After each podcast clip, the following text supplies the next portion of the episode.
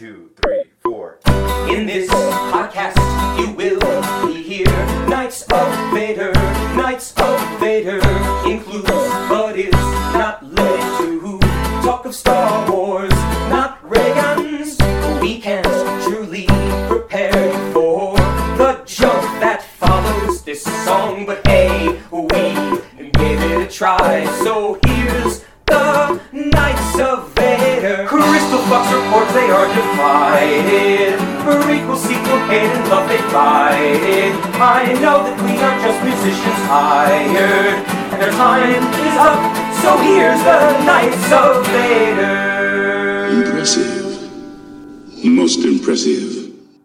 A big thank you to Inferiority Complex for providing our theme song. It is August 8th, 2021. My name is Zach Weber, and joining me is one of Canada's premier vintage collectors, Chris Porteous. Happy to be here to discuss topics that may or may not alienate the listeners. And and the master of 3D scanning, Joe Yazzo. I wouldn't say master.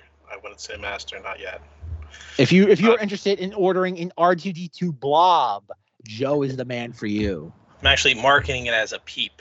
It looks more like a peep that's been through the microwave probably about 15 seconds. That's that's what we're that's what we're marketing it at. I'll put pictures that. of it. We could put pictures of it on the uh, on the Facebook page. You can send some, and once he does that, Chris, you can put some of that on the Instagram account, like some of the like melted R2D2 peep. If you have a picture of a melted 3D printed R2, it's that that's where it belongs to the Knights of Vader Instagram page. It's not even 3D printed yet. That's the thing. It's like rendered rendered peep. peep like rendered. oh, folks, peep like rendering. Yes, folks. Uh, this week, based on today on the title of the episode, which uh, has God's to be determined, it's a toy-rific episode, which I don't think we've done on Knights of Vader in like years. I think the last time we did like an actual like toy episode was probably sometime in 2018. So we're talking at least three plus years from now. Um, but yeah, like a combination of the fact that uh, Chris Porteous is one of Canada's premier Star Wars collectors, and that uh, Joe at some point in his life managed to KB Toys, and that how like the first 30 minutes of every Knights of Vader for the last like four months always is prefaced with some level of discussion about toy nonsense. And what better time is uh, is we're just kind of biding our time for the Bad Batch season finale. Uh, there's I don't know how much Star Wars news there is. Kind of the uh, before we start talking about toy nonsense, we're kind of doing an inverse version of a typical Knights of Vader episode. Um, the really only major piece of Star Wars news that's out there is the fact that like Disney released the oh god a general range of what the Star Wars hotel experience is going to cost in roughly a year from now. Um, I, I, I oh god for those who don't know, um, at Disney's Hollywood Studios in Orlando, Florida, they're building a Star Wars hotel that will give you like a quasi premier access to uh, Galaxy's Edge and on top of that it will give you a its own like unique experience beyond that just staying in a normal disney resort hotel.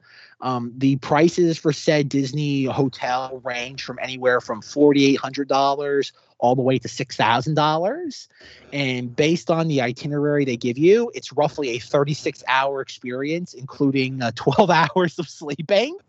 Um it, it, it looks like a lot of fun. I don't know if it's worth five to six grand for a 36 hour experience. I haven't broken that down on like a minute per minute cost basis. Um, but before we delve into that specifically, uh, what do you guys think about the idea of spending five to six grand for a Disney Star Wars experience? Straight to you, Joe.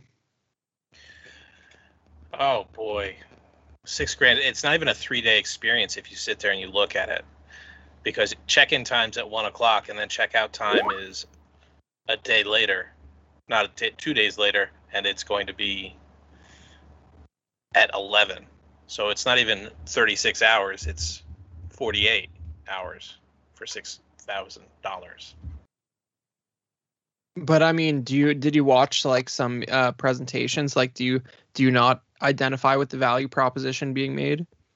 I do not. No. Interesting. Six thousand dollars. You can get You can get a lot of stuff for six thousand dollars.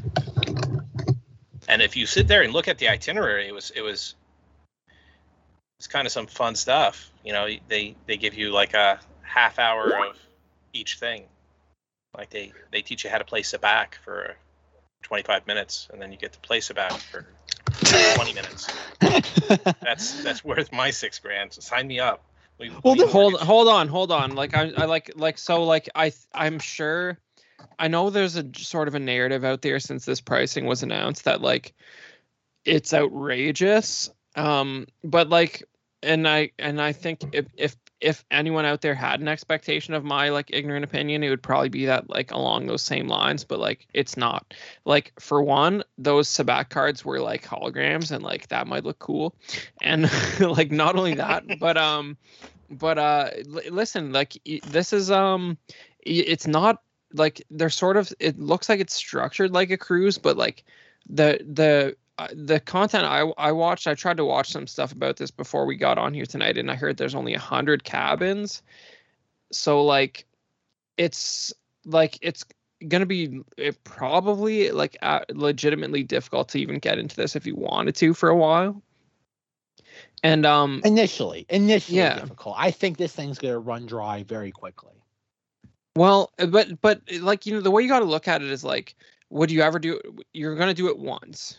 And and when if you're to if you look at it that way, I think there's sort of enough on the table. Like if they like if those concept paintings they've done like are anywhere close to the point where like they're to put like uh like expensive looking Wookiee in my face and like he's gonna like deal cards to me or something and there's gonna be like droids around and like Twi'lek bartenders like i i don't know like i think it's expensive it it really is expensive but like you got to look at it from my perspective it wouldn't be like a family going where like i just have to deal with the entire cost it'd be like three or four adult men like splitting the cost of like one of these rooms and just like doing it for like the literal like star wars experience parts of it that when you're going as a family you're the only one who's actually appreciating it and you're dragging along people to their detriment. I okay, this is the thing. Yeah, that's a good point you bring up because like even I was kind of doing some like costs and being like, okay, what if I have like a credit card where I can get away with like zero APR for like 18 months and you break this down over the course of like like oh 18 months of 0% interest. Um and then like I looked at the itinerary and the itinerary is it's it's interesting, but I just don't know how oh god like the cost to value ratio is because you look at some of the stuff here and the thing that kind of like entices me the most are the story moments because I really don't want to go through like oh god the hour by hour breakthrough of the itinerary because there's well over like 24 bullet points. But you do have moments where it's like oh unexpected story moment where it says quote prove your mettle to join an elite smuggling ring or quote hide a stowaway to help the resistance. And that's the sort of stuff i could see this being worth like five grand. And that like if you get to actually live out a star wars adventure on a personal level i could see this being worth it maybe not to an adult but to as a kid. Because like i think i've mentioned it maybe like years ago on the podcast but in 2003 i won tickets to Disney World back when they actually still did Star Wars weekends before the dark times when Disney took over. And I had the like I got on stage to fight Darth Vader back in part of the Star Wars weekends experience. And to this day, yes, there's pictures of this somewhere. I'll have to post them to the fo- Facebook group. I actually met Boba Fett too. He chased my friend down like Tatooine Traders Alley. Um, but that's a story for another day. Um, it's the idea that like Ted, like to this day as a Star Wars fan, that's one of the highlights of my fandom. If I had, if I was a parent that had a kid or kids who loved Star Wars on the same level that I did in like 2003, I wouldn't think if I had the financial means to pay for this, I wouldn't think twice about it. That's where I think Disney's. I think this is where it's like hook, line, sinker from Disney's perspective. If you have kids that love Star Wars as an experience, um, this is just the ultimate, just like triple platinum tier. Beyond that, when it comes to like just grown men doing this or just adults, I, I I don't know. I don't know until we actually see this thing like manifest in reality. Um, I, I can't imagine it. I can't imagine spending the again. It's like everything else Disney does. Like everybody looks at. Go ahead. That's I was just gonna say that's the real question, right? It's like once those first guys get in there and you see some photos and you hear that firsthand testimony, that's when we're gonna know whether this is something we have to do or not. you know what I mean? So like we're is- gonna see that first. But that's the thing, though. Like everything else that Disney does, like yes, is Disney exorbitantly expensive? Absolutely. But Disney doesn't half-ass anything, and that's the thing. Like, like everyone's like, "Oh, can you believe like five to six thousand dollars for like playing like oh god cards?" And it's like, no, you're not spending five grand to play cards. You're playing it in a hotel that is the most accurate representation of God, Star Wars in reality you could possibly imagine.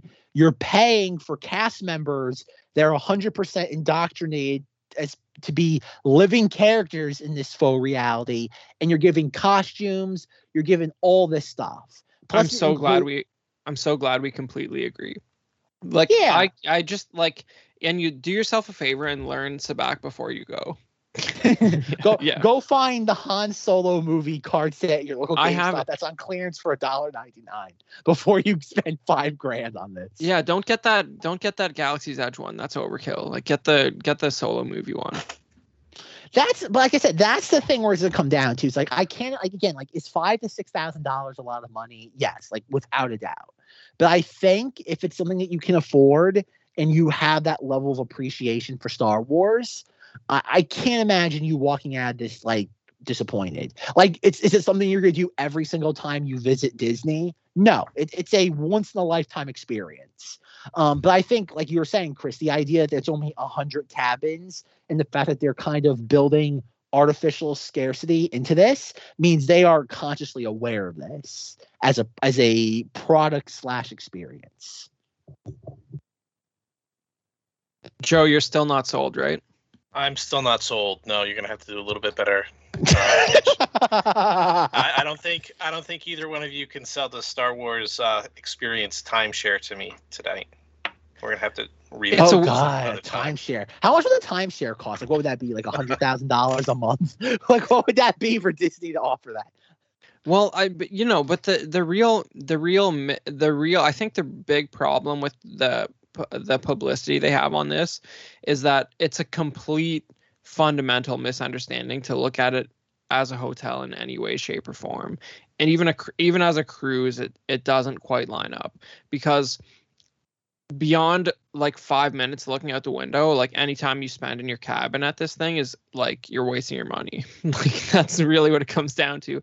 Like this is not a hotel or a cruise ship. This is like interact with cast members who have expensive Star Wars costumes and like pretend that you're on a spaceship for for a couple days. And I mean, I think something another thing people are, might be are sort of underreporting is that like you're probably like there's a Galaxy's Edge like you don't have to have a separate like ticket to get into Galaxy's Edge for this. It's included, of course. Yes. So Well, that's so Well, that's. I'm glad you mentioned that because I want this. Okay, this is this. I know I've talked about this a lot, like on the podcast, like years ago, and that like I grew up in Florida. I grew up roughly 90 minutes away from Orlando in New Port Richey, Florida, and like my brother had annual passes, him and his family, back in like the early 2000s, and they would for a, a period in 2002 and 2003 they would regularly take me to Disney. And so in a way I was spoiled because like it just kind of became like a weird kind of like quasi playground. We would end up there at least once a month for like 2 years straight. But this is kind of the thing about that is it's oh god like we live in a different world from then i'm sorry from from then that like back in the day fast pass was considered the novelty and that like oh wow like the idea you could put your like your physical ticket stub into this little like kiosk machine and you can come back between like 1 and 1.30 you can get on this ride with like a 10 minute wait. And this is the thing that's always concerned me about disney not just like galaxy's edge but like disney in the modern era is the idea that like take rise of the resistance the ride and that like it's it's funny this and it's funny how this just popped up in my day-to-day life a couple days ago. I was at physical therapy for a recent injury i occurred and the uh the receptionist saw my star wars tattoo and she's like oh like my family and i just came back from galaxy's edge like a month ago. And i'm like oh like how did you like it? And they're like oh it was great it, like it was a lot of fun like it was incredible. And they're like but it was just kind of like nerve-wracking. And i'm like like what do you mean nerve-wracking? Well we spent all this money to get down there and we didn't know if we were getting on any of the Star Wars rides until that morning of because of the boarding pass system. And I'm like, uh huh. I'm like, and like it's trickling back. It's kind of like trickling back into my mind, and that that notion of like, like think about it. Like, forget about Star Wars like hotel. If you're planning a normal quote Disney vacation, you're spending at the very least between just like airline flight, hotel, rental car, whatever you're spending at least $500. This is how I'm looking at it. And I'm glad you're going here because they implied that they're like, I believe the schedule they showed implies that you're going to have access to the park in the morning if you want to before it actually opens up. Exactly.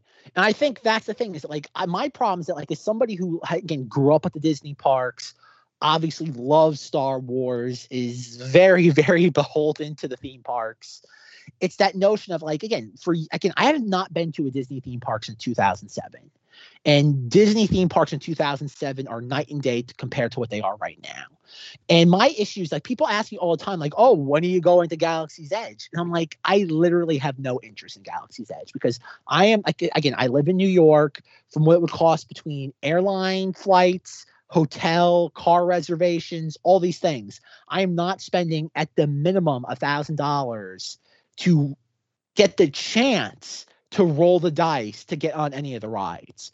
I'm like, sorry, I am not doing that as a consumer. Um, but this is the thing: if if my like overall investment is five thousand dollars plus just airline tickets, spending five thousand dollars is a once in a lifetime event. I could see myself doing that. I could see myself doing this as a one-off, just to be able to guarantee I did this right. Like, and that's the thing, even too. Like in years past, like I told people, if I'm going to do Disney, or if you're like people always used to ask me advice for Disney because they knew I was i have been a huge Disney fanatic for my entire life, and they're like, well, what do you recommend? And I'm like, put ten thousand dollars aside, then do it because I'm not saying you're going to spend that much money, but if you're going to do it, you do it right. You do it once every five to 10 years. I know the official Disney quota for like return visitors is every three and a quarter years. I don't believe that. But if you're going to do this, do it right. And, it's, and that's what you do. You, you go once a decade and you pump the money into it then I see this being worth five thousand dollars for two people. Again, if you have like Lord knows if you're Zenger and you have like like a litter of children, I have no idea how you budget for this. Um, but beyond that, if you're doing this as just like a family of three, maybe four, I could see you spending the six thousand dollars as a once in a lifetime vacation. And Joe, you, you still uh, you still against it? Where are we at? I'm still against it. Like it economically, if you could do it because they did have some of these packages I saw. that The more people you brought with you, the better. You would have to bring like 125 people and just have 125 Yeah. people sit in a room. No, no, it's no. And- but you got to do four. You got to do like three or four. And like the thing about that is like, like I like I'm sort of like maybe I'm like excessively cynical. Like I could be accused of that, and it's definitely true. But like I don't see like these people who bring their families to stuff like this. Like, like there's no like it. Okay, I won't say it doesn't exist, but it's a rare case where like the whole family is like actually so bought in that something like this is the right choice. You know what I mean? like you're not you're not even it's not a hotel. Like you can't you're not just like you can't just walk outside if you feel like it. You know what I mean? Like if you're not 100% into this experience, it's going to be annoying and it's too way too expensive to be annoying in any way. So like if I like if I'm going to go like it's going to be with like two or three other people who eh, want exactly this experience just to see what it's all about. Joe, like what would be the price point for you? Like based on what we know, what was included in this itinerary, what is the price point that you would feel comfortable with? I don't think I would be comfortable with any price point, to be honest with you.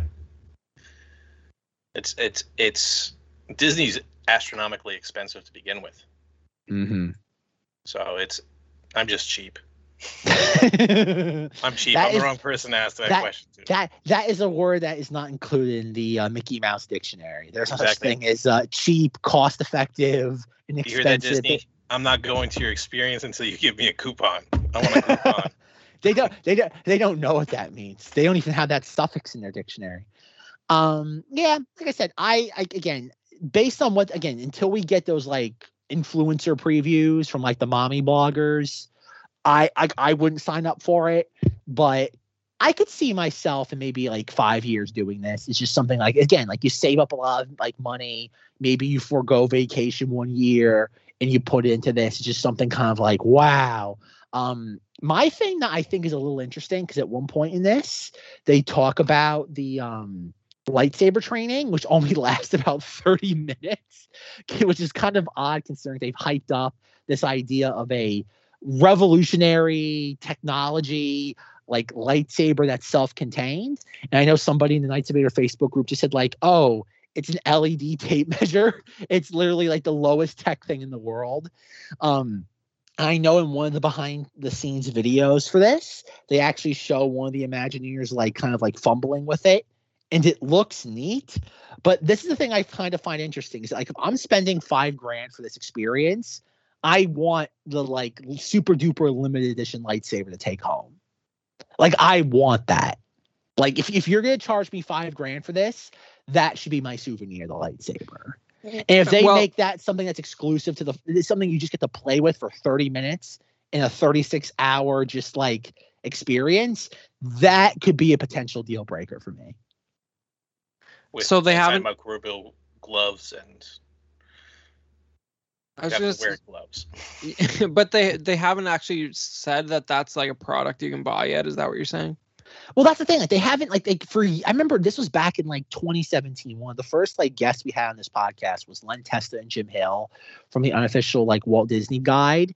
And they were talking about how like they found like the patent that Disney created for this thing all the way back in 2017. It's in the episode. Like they actually gave me the link to. If you go look at the episode, the link is still there.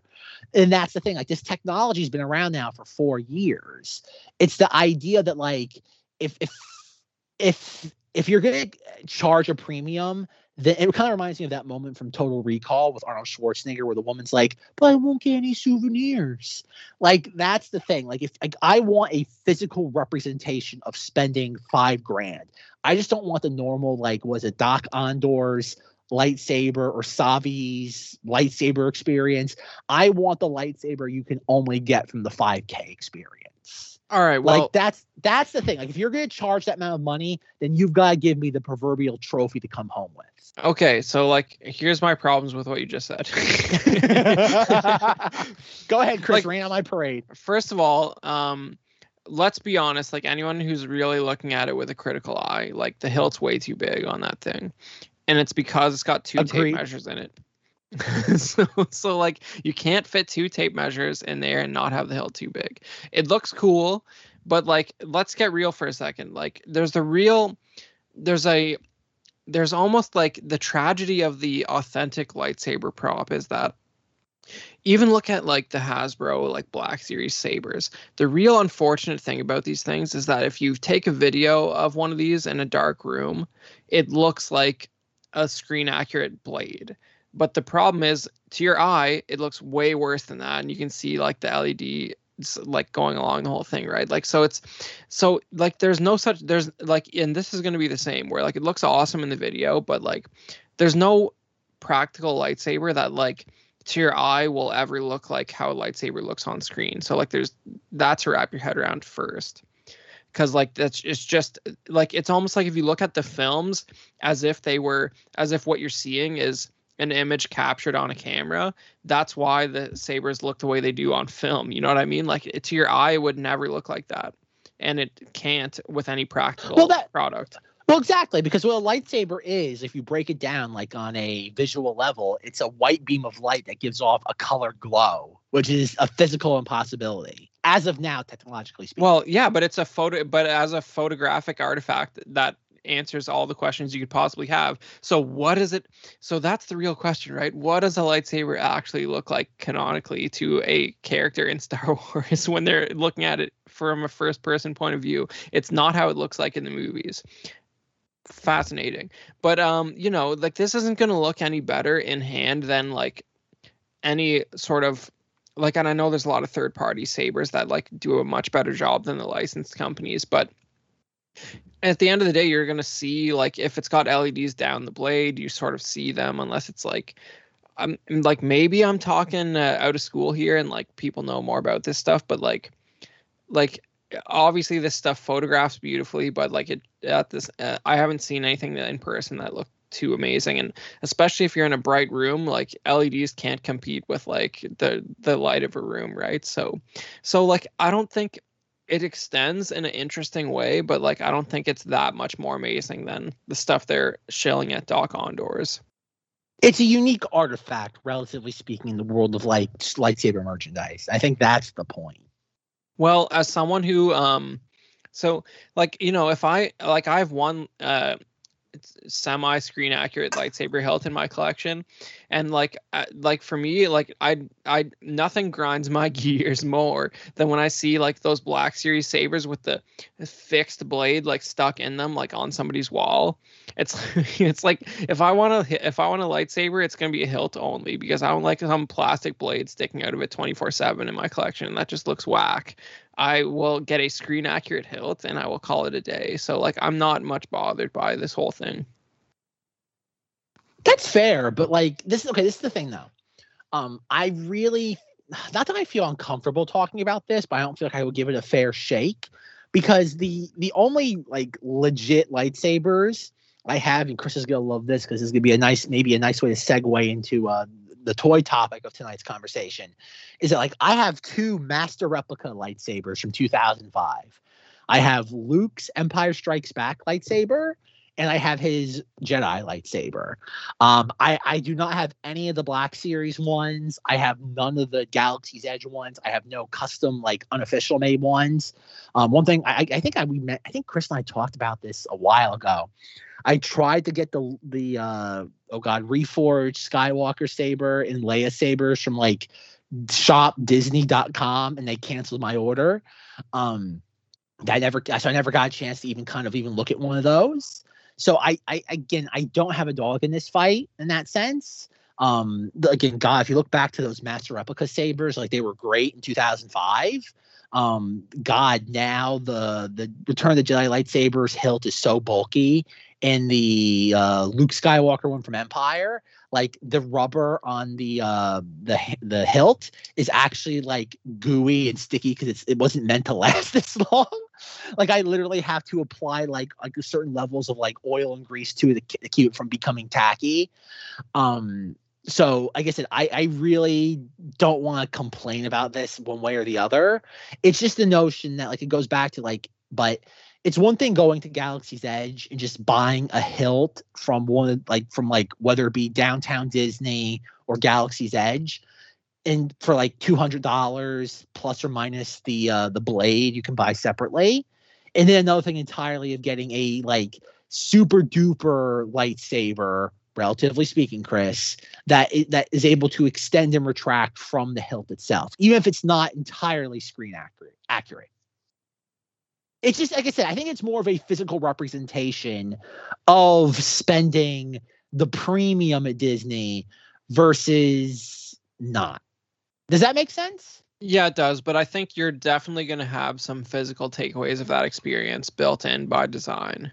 Sure, sure, no, I don't doubt. Like I would imagine, but I think it's just it's the idea that like it's one thing getting like a commemorative set of Sabacc playing cards, and there's another thing of getting a lightsaber that's exclusive to the 5K experience. Right, and like let's be honest, the Savi's workshop lightsabers are like like like I know of like three or four people who have all of them. And like oh, like wow. I, I know no I know none of them are listening right now. So like I'm gonna say that's lame.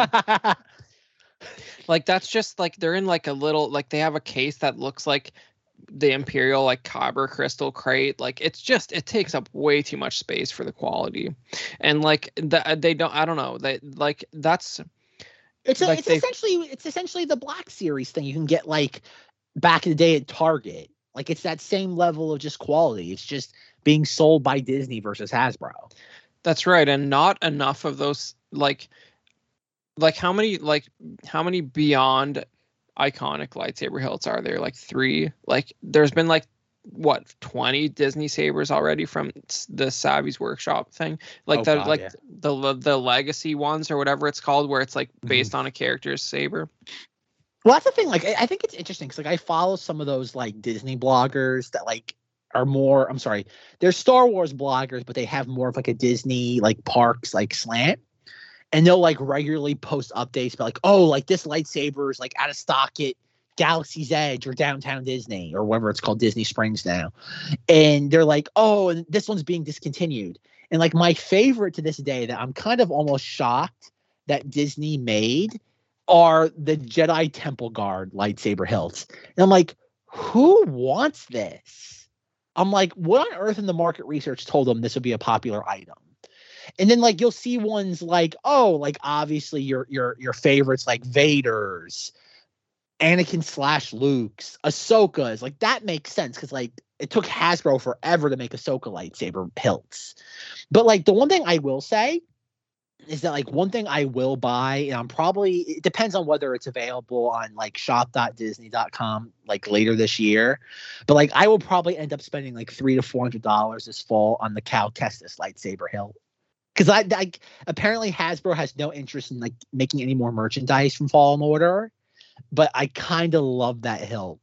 And Hold on, they okay, a are, and couple they things. making it. A couple things it's a baseball bat and secondly um secondly You're not like, you can't make that joke. I think I may, I think if uh, the astute listener will realize that I actually made that joke first, but um, but uh, you know they did just release a deluxe Cal Kestis Black Series figure. Well, yeah, because it's a repaint, and like it's like But it literally doesn't have more stuff? It does, but like none of it's applicable to him. Like it's all because like it's another one of these things that like they still haven't realized in video games. Like nobody cares about like customizing a character. Just make a good story with decent di- like oh god playability. And like it's so weird like BD oh god what's it uh, BD one's the wrong color and Cal Kestis has like a green blade which is not canon. Okay, but I'm you could just like- change BD1's color in the game. Well, yeah, you can though, but like canon, canonly speaking, he's white with like red accent marks. Wow. So you, what you're saying is that like every time you play the game, it's not canon, and the only canon version of it is if you do like you change nothing basically.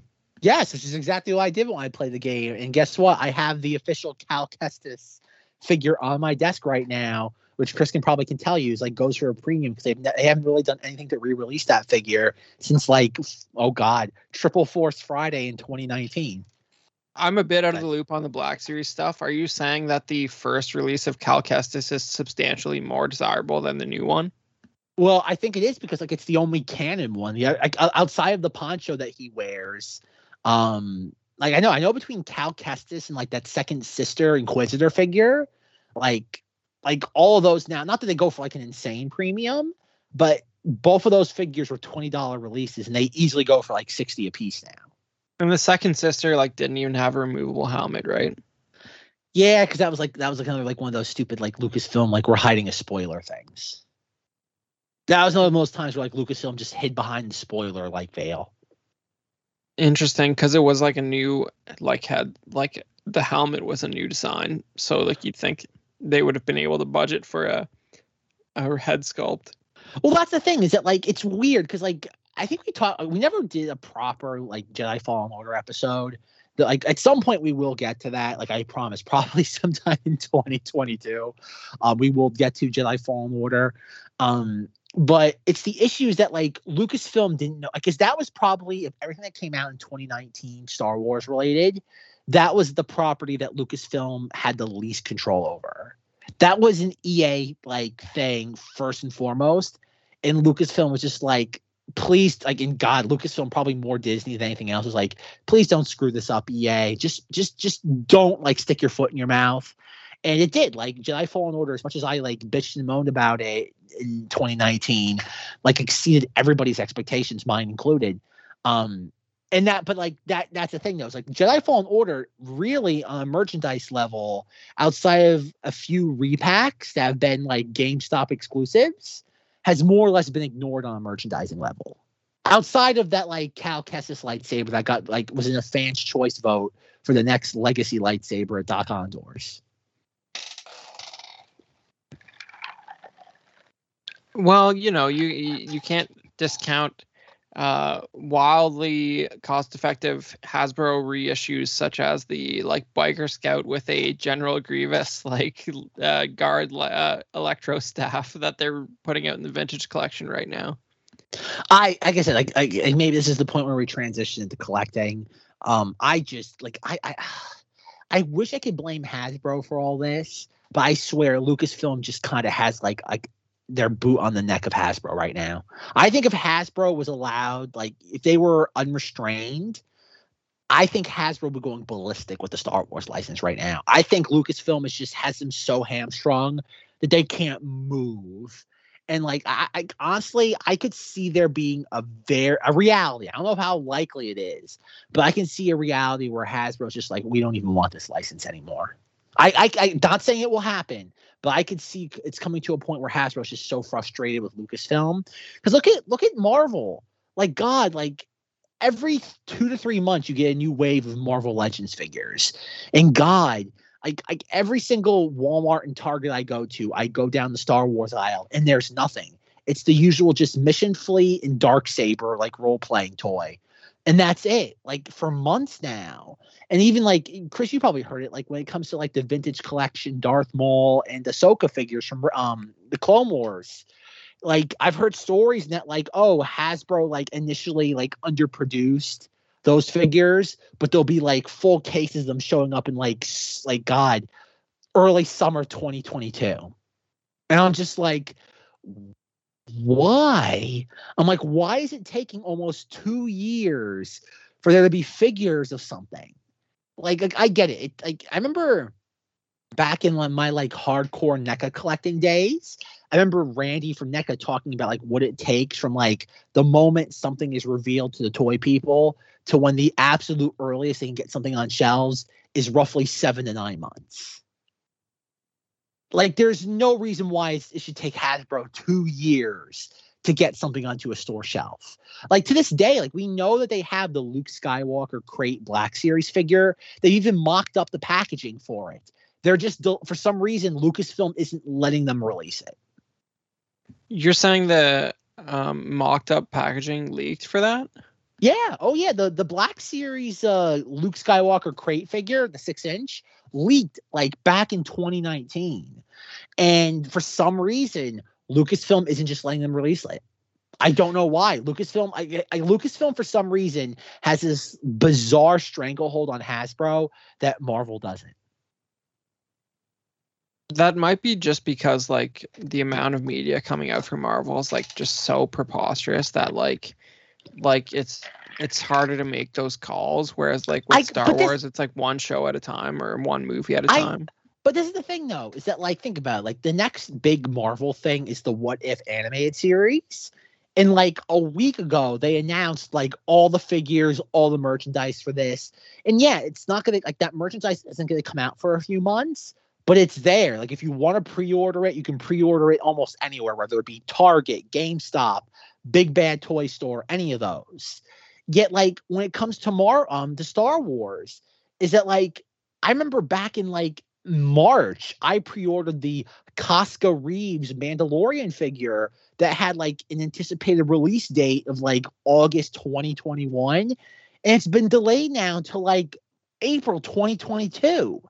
And it's like, and yet, like, I'll see pictures on Instagram of people walking into Walmart and Targets and they're finding it on the shelves because Hasbro isn't supplying them with enough of it. And that's the problem. I think it's a combination of Hasbro has, to this day hasn't figured out how to properly estimate numbers for Star Wars releases, or Lucasfilm isn't allowing them to manufacture it in the numbers that they want to. Because there's no reason why.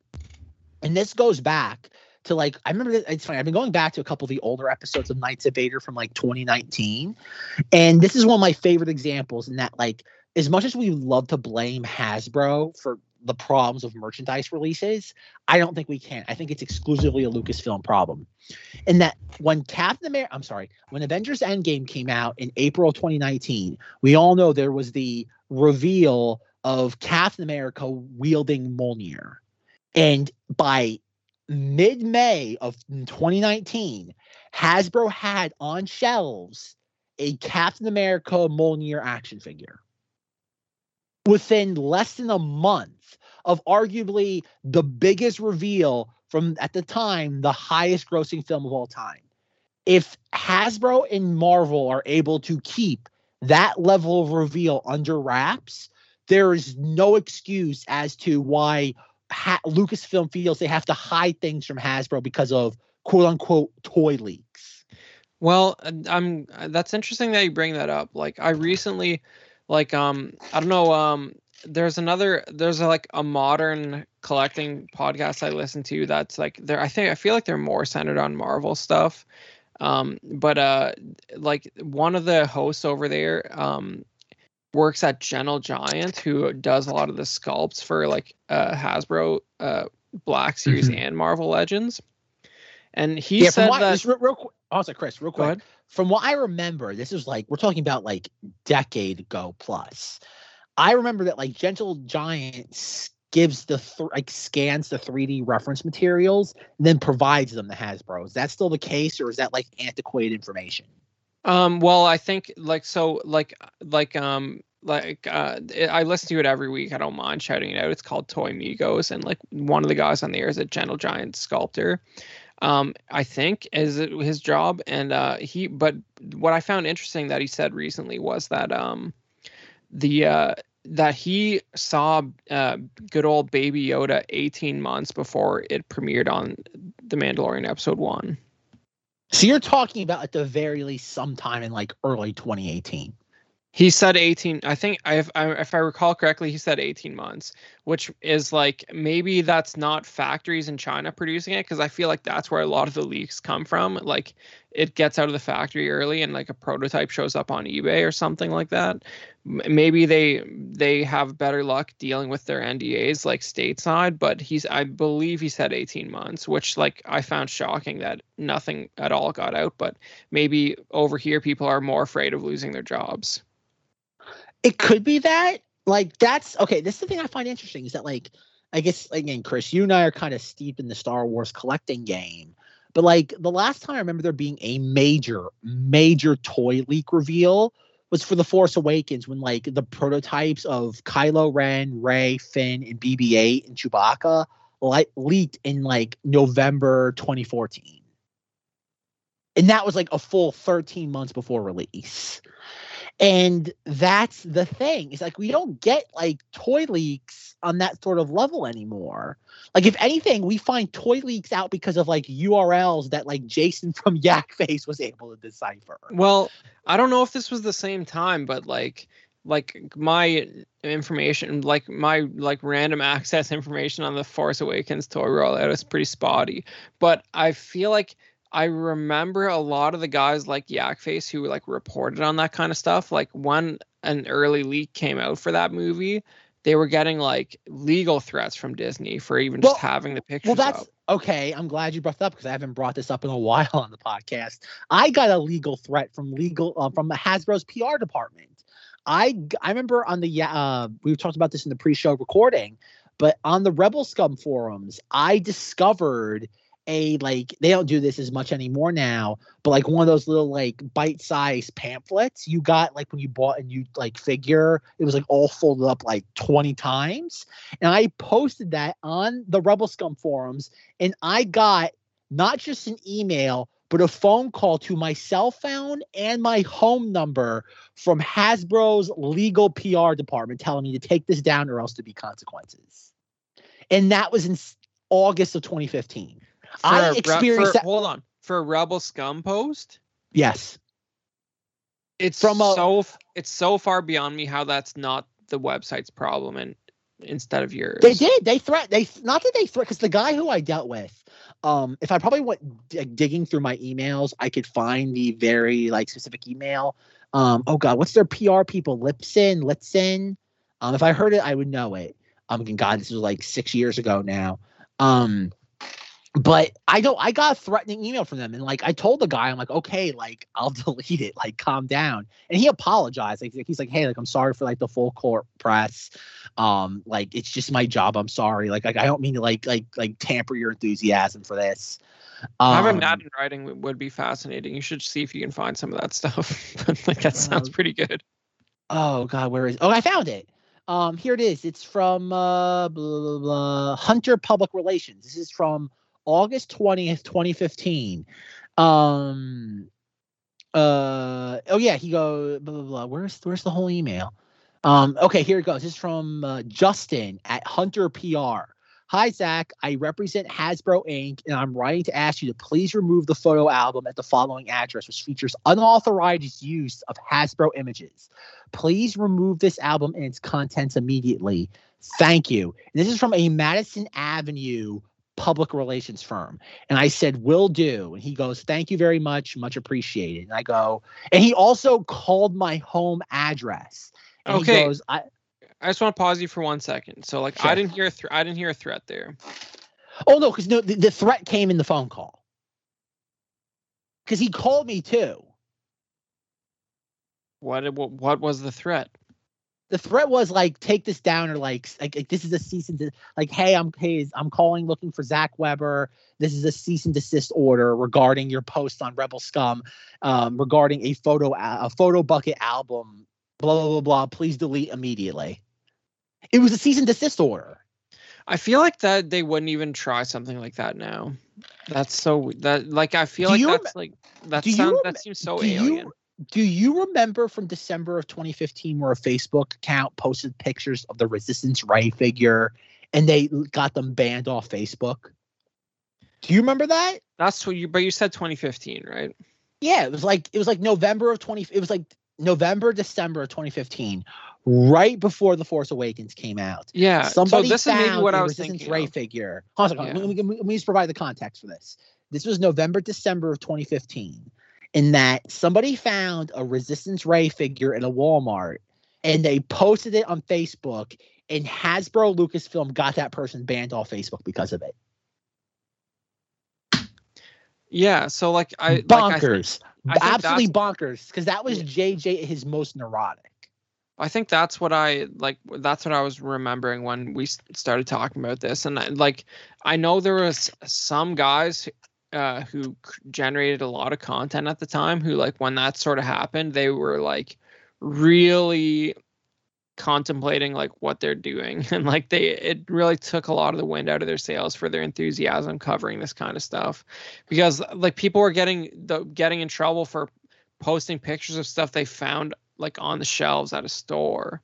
And it's like the fact that there's any legal recourse for a company to stop you from posting a picture of something you found at the store is completely ridiculous. Exactly. And that's the thing that drove me like it drove me nuts about like Disney Lucasfilm in 2015 was the idea that like if you find a toy on a shelf and you take a picture of it with your own personal camera, whether that be like a, like a physical camera or a cell phone camera, you own the rights to that image. A corporation has no right to censor that. And that infuriated me about Disney Lucasfilm.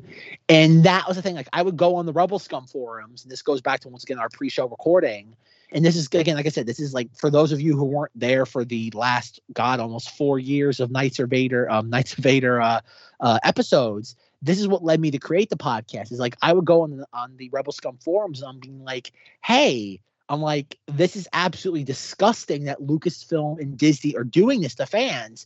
And you just get this again it was that weird thing that happened in 2015 and 26 2016 was this like like horribly misplaced sense of sycophancy in the fandom where it was like yeah it's their product they can do whatever they want. And i'm like are you insane? And it's just like it was just like people like this is the thing that's so funny I mean, it kind of bears repeating and again chris knows this so he, he doesn't have to listen but it's the idea that the reason why this podcast, like again, every once in a while I have to remind people as to why this podcast exists. This podcast started in March of 2017 because I found the weird level of just like, oh God, non-existent discourse in the Star Wars fandom abhorrent. Was it like after the Force Awakens came out? I I, I can still to this day I'll never forget because the Force Awakens was released early in like in Australia, and the moderator of the Rebel Scum forums was from Australia. Everyone's just like, "Oh, what'd you think of the film?" And he's like, "It was all right." Everyone's just like, "What?" Everybody freaked out. They're like, "What do you mean it's just all right?" And he's like, "Oh God, everybody, you're in for a rude awakening." You're like, "You are, yeah, yeah." If you think this film's gonna be the second coming of Christ, you are in for a major disappointment. And then, like, The Force Awakens comes out, everybody forgets December 2015 that was the greatest thing that ever existed. It was another one of those films where it was the greatest film since Empire.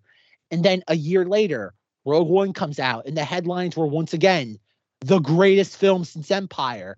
And as a Star Wars fan in early 2017, I was just like, no. I'm like, I love Rogue One. Like, it kind of saved me from like the abyss that was The Force Awakens, which this day is still my least favorite Star Wars property. And then I was just like, no, like I think there should be a voice in the fandom for people who say, I'm going to reject this. And then that's kind of how the podcast started. Like, yeah, like nine outside of myself and Force Goes Jim, nobody is part of the original crew of that podcast is still associated with the podcast. But that was the foundation of it was the idea of like you need people that are going to argue the merits of Disney era Star Wars. Little did I know that uh, nine months later, th- weirdly enough, the inverse of that would happen, where I would become a staunch defender of Star Wars uh, under Disney stewardship. Um, but that was the thing. And, and that's where I just kind of like find like where contemporary Star Wars is, both on a narrative level and a merchandising level so so bizarre because just five years ago the sycophancy for this level for Star Wars was in such a in a place it has not been since probably the early 80s. Diatribe over.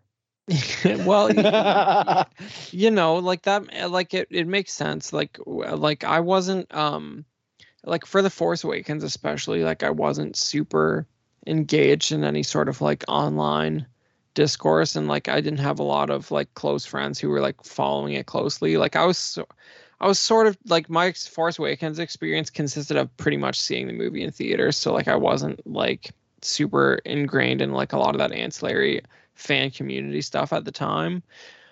But um and that sort of came like more like after Rogue One for me, but um you know, like I like I do sort of get the impression that that there was like it was hard for people to accept that like it could even be viewed as mediocre. So like I, it's it it's it's tough to sort of um can to sort of contextualize like those opinions like this far since then like the fact that like the guy the, like somebody on rebel scum would be afraid of like explaining their full opinion of a movie because they're worried about driving like everyone on the board's insane it's like you know it's hard to imagine from today's standards because like because there was a lot of optimism at that time and like since then with every movie there's been those for and those against except sort of except for Rogue One well, that's the thing I find kind of so fascinating about like Disney level Star Wars is that like outside of The Last Jedi, is there a Star Wars film that's genuinely controversial? As in like the fan like as much as you like Solo was a bomb on a mainstream level, the Star Wars fandom seems to appreciate Solo. They don't look at it as the second coming of Christ, but they appreciate it for what it is. And even I, the rise. Go ahead. I was gonna say Rise of Skywalker is like pretty divisive, like amongst even like extreme Disney supporters. Oh no, Rise of Skywalker is in a very, very unique place because nobody knows. To this day, like we are almost two years removed from that film's release, and nobody knows what to make of it. And I'm, like I said, like I, I said it then, I'm gonna say it now of the sequel trilogy, give it 10 years, that will be the film that everybody likes the most. because it's the most pulpy and it is even though it was a oh god i can't wait for the inevitable like behind the scenes like history of the rise of skywalker. Um but I, I think in 10 years that will be the film that everybody gloms onto as the of the sequel trilogy the most fun. It's gonna be seen as the return of the jedi of the sequel trilogy and that like is it a fulfilling conclusion? Not ideally but it was the most fun of the sequel trilogy because like it's just it, it's a it's a romp. And take that what you will it's no i'm not saying objectively good i'm not saying objectively good i said as in just a romp you know, you guys talk about the prequel trilogies. I talk about the original trilogies as my Star Wars. And the people that are going to be coming up and doing this stuff in 10, 15 years from now, that's going to be their Star Wars. That's what introduced them into it. So that's why they're going to sit there and say, well, that was the best movie I've ever seen in my whole life. Because that was their Star it. Wars. That was their Star Wars. You know, you can't you can't sit there and put shade on their Star Wars. But do you? Th- but okay, like, uh, do you? But do you think like someone growing up with like those three movies, like, even becomes like a like a silly person like us who starts a podcast about Star Wars? Like, is are those movies good enough to like to like Yes. generate that sort of long lasting Yes. fandom? Yes. I'm not sure I they thi- are. I think they okay, okay. It's the same argument you could have made about the prequel trilogy in 2007. In I- 2007, could you imagine anybody creating a podcast that grew up on those films? No. I, I I don't think you've. I think, like I said, and I think that comes down even to like where I am. Like as somebody who grew, I think about it.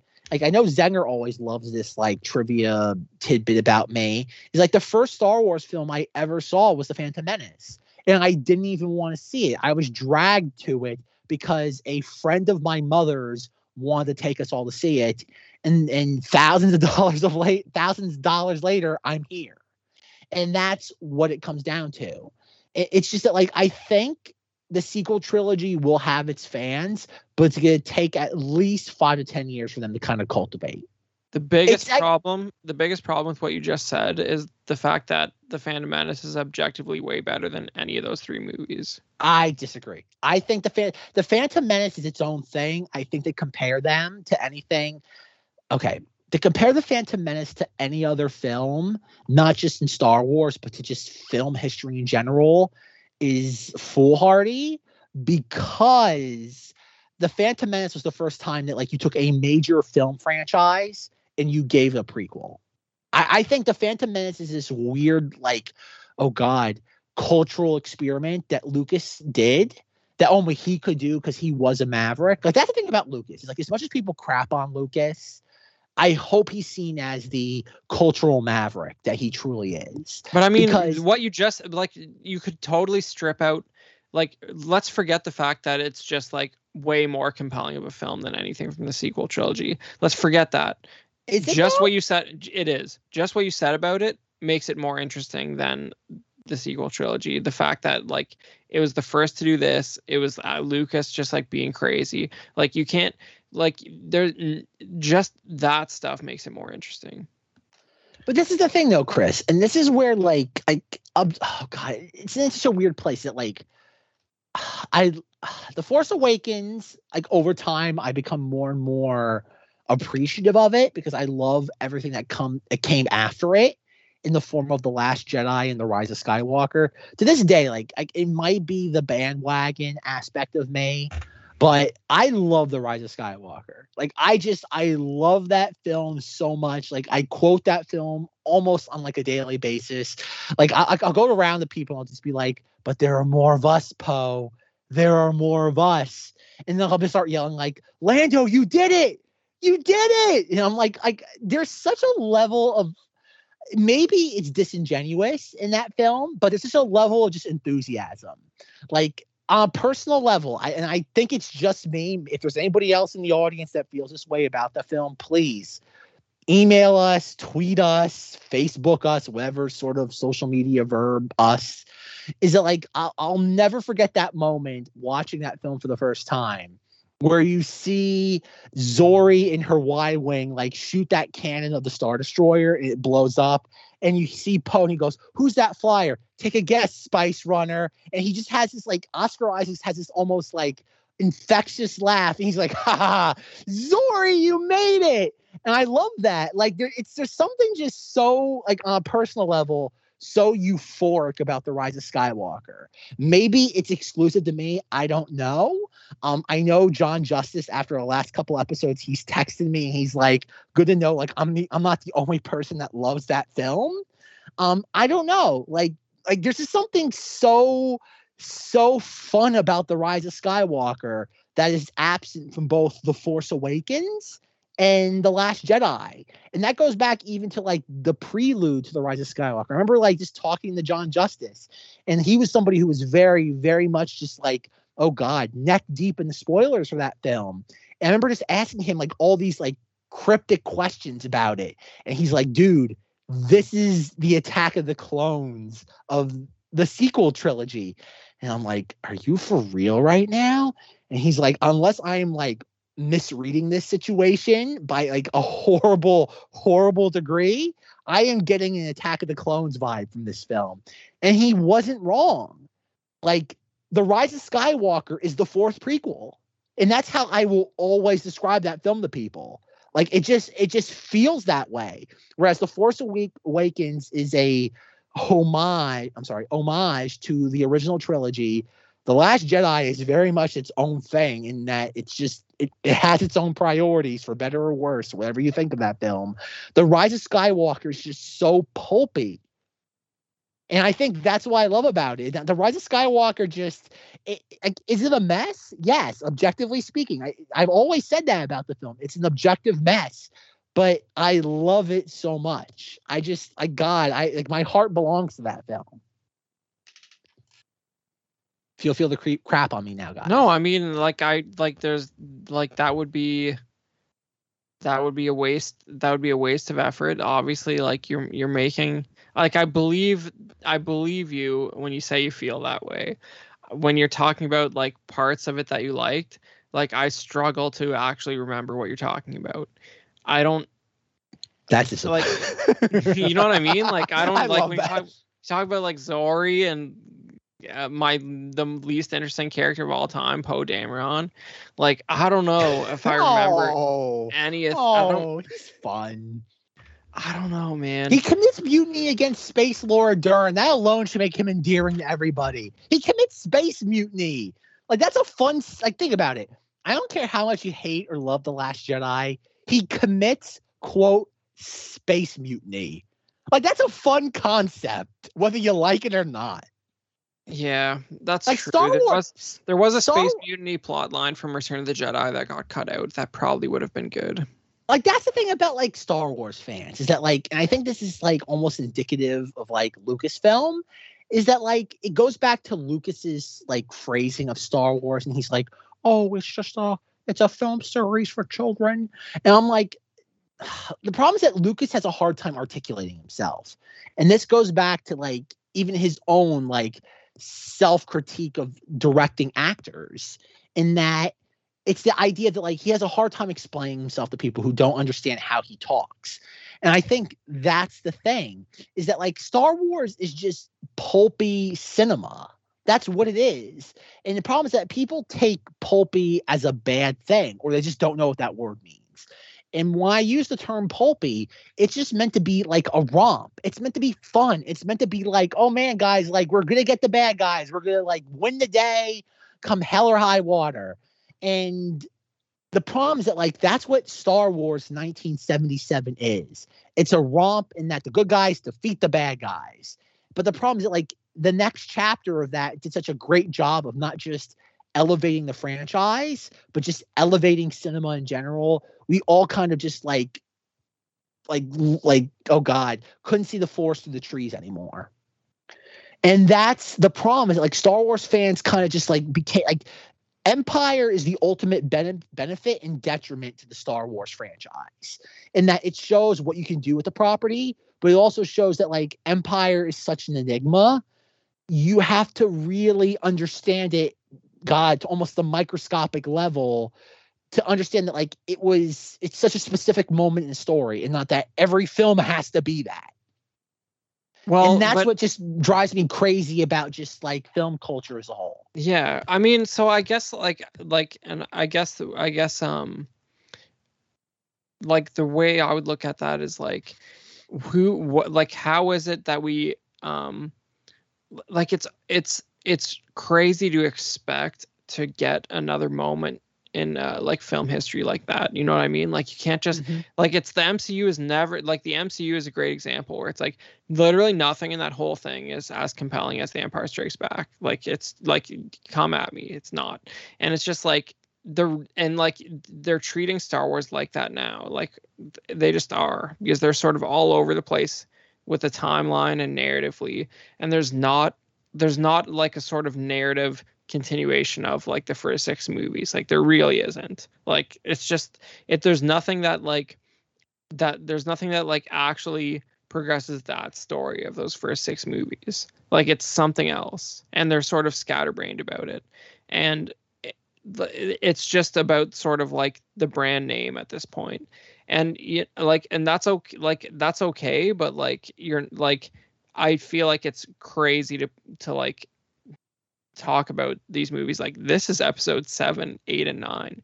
It's like, no, there's a time where Disney bought the company and there's everything that came out after that.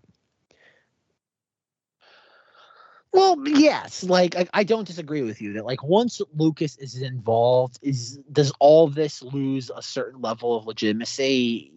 Of course. Like Lucas was the maverick of Hollywood. He had the most profitable popular film franchise of all time.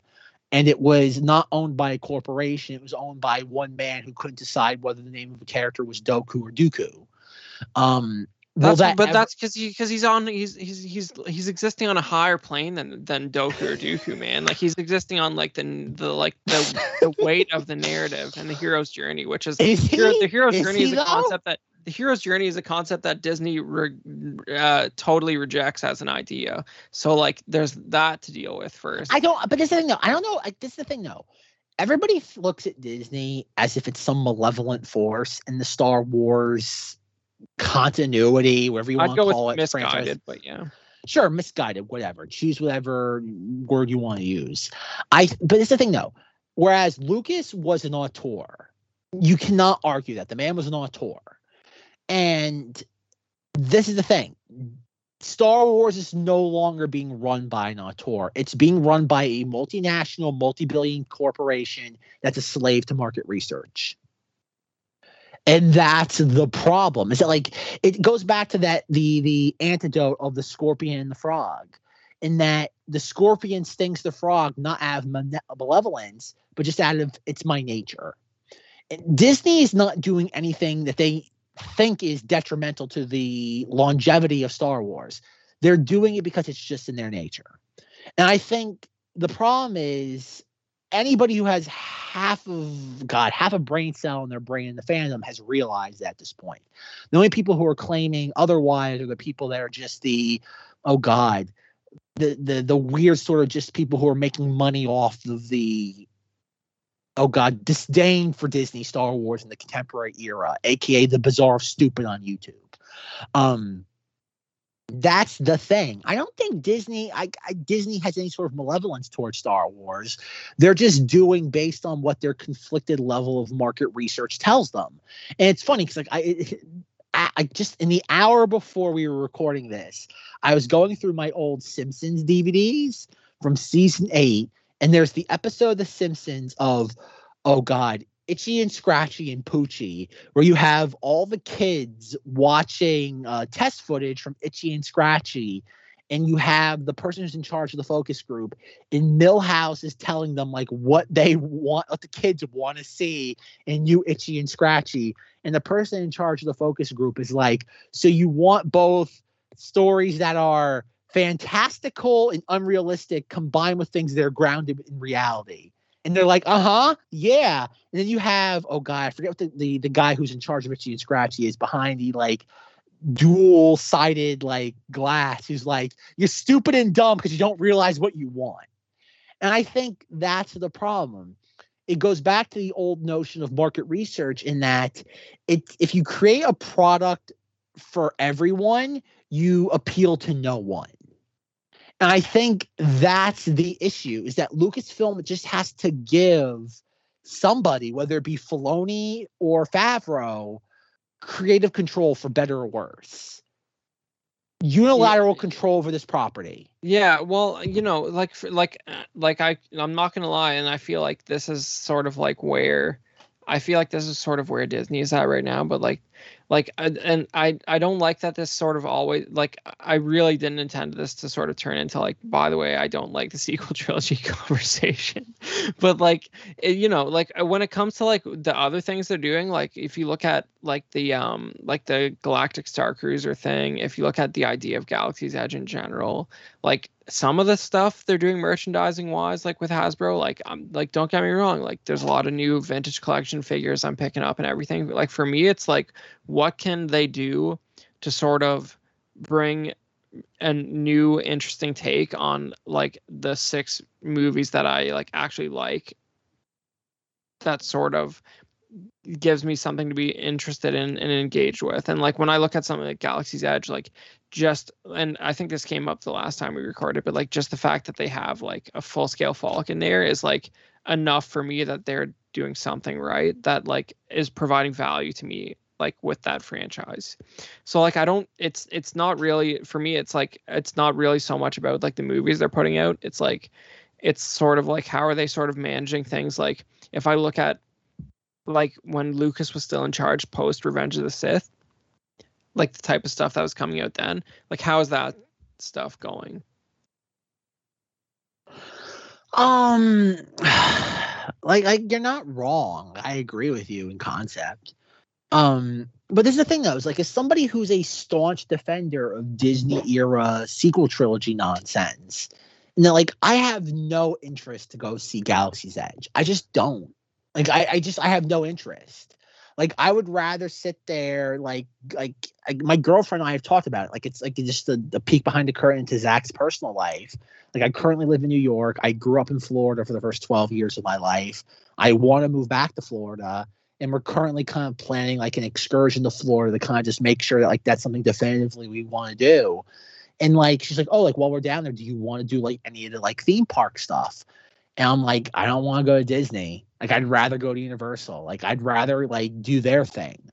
And like as a diehard Star Wars fan, as someone who has literally been bludgeoned in their sleep by a Republic gunship, gunship, I have no interest going to Galaxy's Edge. It, like in and of itself, I just don't. Like to me, Smuggler's Run, like like flying a Millennium Falcon that's pile that's like owned by Hondo Ohnaka. I have no interest in that. Like I, I want no parts of that. Go hire Harrison Ford. Give Harrison Ford another twenty million dollar paycheck. I want to fly the Millennium Falcon with Han Solo. I do not want to fly it with Hondo Ohnaka. And that's the thing. It's horribly misguided. And it even goes down to Rise of the Resistance. And that like, oh, like, like I, I oh god, this is I, this is something I want to do as its own episode of Knights of Vader. So I don't want to dip too far into the pool of it. But like I was watching that behind the attraction like docu series that Disney Plus has on Star Tours, and there's a point toward the tail end of that episode where they talk about like, with, like the, they're interviewing the different Imagineers, and they're like, oh, like we were like first like blue skying Star Wars land at Disney park. We were like, oh, should we do Hoth? Should we do Tatooine? Should we do all these different planets that we've been teasing for 20 years with Star Tours? And it's like Bob Iger said, we can only do sequel trilogy stuff because that's our Star Wars. And I'm like, and it goes back to stuff that I was saying, God, two years ago. Two is literally the most boring thing to ever happen to Star Wars. It's beige, vanilla Star Wars. And I'm just like, I don't care. I'm like, I just like, I, they should have made Tatooine for the same reason why the Eisner mandated that Endor vendors at Star Tours was changed to Tatooine traders in 1999. They should have made the Mos Eisley Cantina. It, it, it goes back to Ooga Booga's Cantina, my argument of that in 2019. No, Star Wars should not be this blank canvas on a theme park level. There's a reason why that when they took the Norway pavilion out of Epcot and they made it Arendelle for Frozen, they they made it that for a reason because they realized fans of Frozen wanted to go to Arendelle. Imagine if they made instead of Arendelle, generic village next to Arendelle. Like, would people still be intrigued? Sure. But little seven year old girls would would not want to be begging their parents to go to it just the same. And yet, for Star Wars fans, Bob Iger, and I once again, like I, I wish out of the like seven people who listen to Knights of Vader on a regular basis would realize this. Kathleen Kennedy is not the villain here. It's Alan Horn and most likely Bob Iger who are the villains of Disney era Star Wars. Bob Iger, Bob Iger, I think, has done more irreparable damage to Star Wars brand than anybody in the history of Lucasfilm. In a weird way, like, look at it. The man, technically, Bob Iger, has not been in charge of Star Wars now for what, 14 to 18 months, give or take? And guess what? We are currently in the most tranquil period of Star Wars fandom we've experienced since the release of The Force Awakens. And I really hope that Bob Chapek, who is somebody who we've really not talked about a lot on Knights of Vader, leaves Lucasfilm alone. I hope he is so, so busy with handling Marvel and the pandemic that he leaves Lucasfilm alone. Because I think if you leave Lucasfilm alone, it will figure itself out. But at the end of the day, I think Alan Horn and Bob Iger are more to blame for the pitfalls of Disney era Star Wars than anybody else. I think the best thing that can happen to Star Wars is that Bob Iger is away from not just Lucasfilm, but the Walt Disney Company as a whole. I think I think the biggest difference between like my, what like what I'm looking for and what you just described is like like I'd be excited about going to see like a full scale Millennium Falcon like in somebody's backyard. Like I don't care that it's like Batuu. Like you know what I mean? Like that's like exactly. I, I feel I like agree. I feel like just seeing that is almost like better than like that Falcon ride probably is. I, I like I said, I I agree with you wholeheartedly. Like nobody will doubt my affinity for Star Wars. I think that's fair to say, considering that I have sunk God hundreds of dollars into this podcast without expecting any sort of uh, reward for it, for better or worse.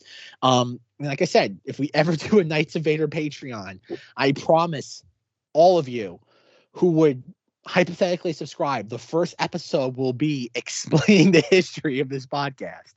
And is Chris is one of the very few people who knows the extensive history of this podcast. Um, it's a juicy tale. Um, it's the idea that like Batuu and Galaxy's Edge does nothing for me. It just doesn't. I think any Star Wars fan that goes to Galaxy's Edge is doing it just solely for the sake of doing it. I I could be wrong. I hope I'm wrong. It's that, but it's the idea that just you're doing it solely is just a notch on your proverbial Star Wars belt. Am I, I- wrong, Chris? I th- you know, I you're you're being sort of proven right over time. I guess well, it'll re- remain remains to be seen. But like when I when I sort of first heard it pitched that way, like I like, and I still sort of believe this that like I think that that that uh canonical location was picked so that they could sort of play around with the time period without it being like too relevant to like most of the facade that they built there. I don't know if that's gonna pan out to like be true, but I like I like I that was the that like that seems like the most rational reason to make a choice like that to me. They did. They did that on purpose because what happened, like if you look at like the flagship ride of Galaxy's Edge is Rise of the Resistance. And that ride is canon breaking because in the pre-show you see both Rey and Finn in their last Jedi outfits. Yet the Kylo Ren animatronic is Force Awakens Kylo Ren. It's a canon breaking experience. And if you look at what Galaxy's Edge is supposed to be, it's the notion of we don't want to tell you a story in the Star Wars universe. It's meant to be a blank canvas for your the guest experience. And that's all you need to know. It's meant to be there. It's again, Galaxy's Edge doesn't exist to appeal to Star Wars fans. It's there to appeal to the normies who are there to take pictures on Instagram and then share it to their thousands of Instagram followers. It's not meant for you and I, Chris. If we enjoy it, that's a positive benefit. They're not gonna they're not gonna be unhappy, but it's meant for the normies in the audience. It's for the same reason why that when they make these films, like when they make these two hundred million dollar blockbusters, they're not doing it for the hardcore fans. They're doing it for the people who think about Star Wars twice a year, which is a phrase I've not said in a couple years now.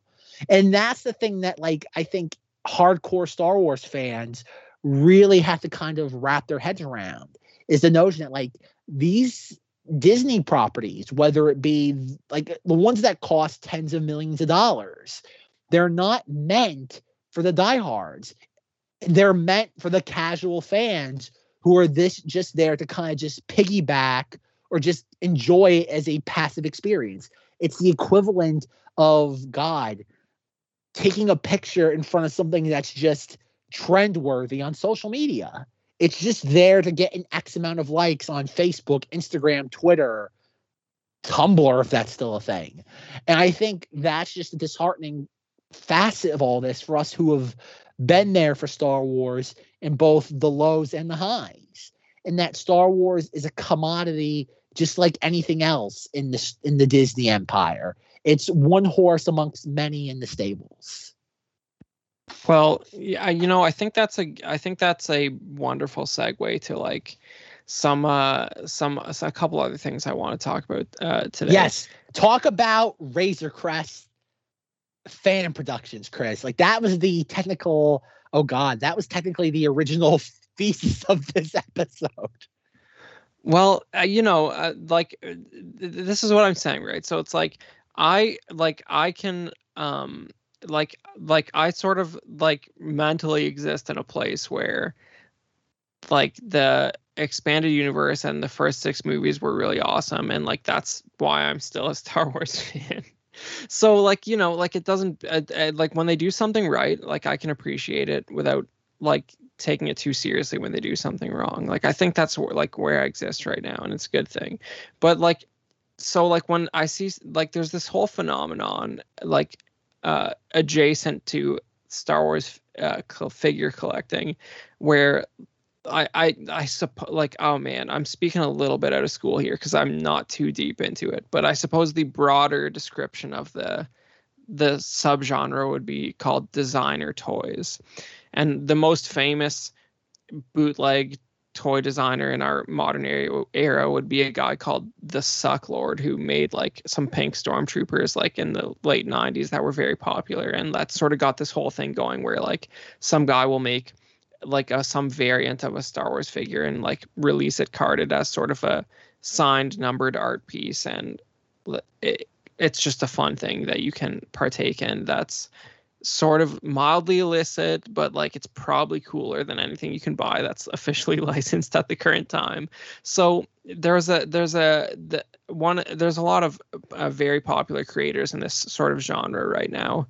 One of them's called Has No Talent. I've never bought anything from him. I've I, I, this guy's name. this guy's That's a big. Like name. yeah, these guys big right now. I've never bought anything from him before this week, but uh, you know, he's been posting this. He's do, he's done a sort of Kenner sort of retro style Razor Crest that's like it looks like it's completely vac metalized with a silver color.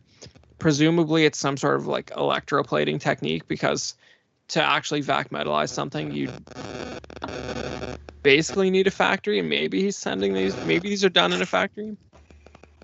I don't know, but uh, like it's basically like this chrome Razor Crest, and uh, it's it was in Canadian dollars. It was like a couple hundred dollars cheaper than the HasLab Razor Crest, which I did not buy, and it's a little bit smaller, a little bit more manageable. So like I ordered that from this guy just because it looks completely ridiculous, and like I just like I was out of control, man. Like I like this guy sells only this guy sells only through Instagram. Like he literally will post something on Instagram and you have to type claim and then like he said, I got four of these ready to go. And I'm gonna do maybe like 20 or 30 more before I close it up. So like maybe he's done like something less than 100 of them total. And it's like this sort of rudimentary. Like the exterior looks really good, but it's like it's a basic paint job. It's literally just like chrome looking and it, but then the interior is like a simplified version of what you'd get with the HasLab one. It's got a couple seats and like I think all the it has like all the doors, like the side door and the like the rear if- door.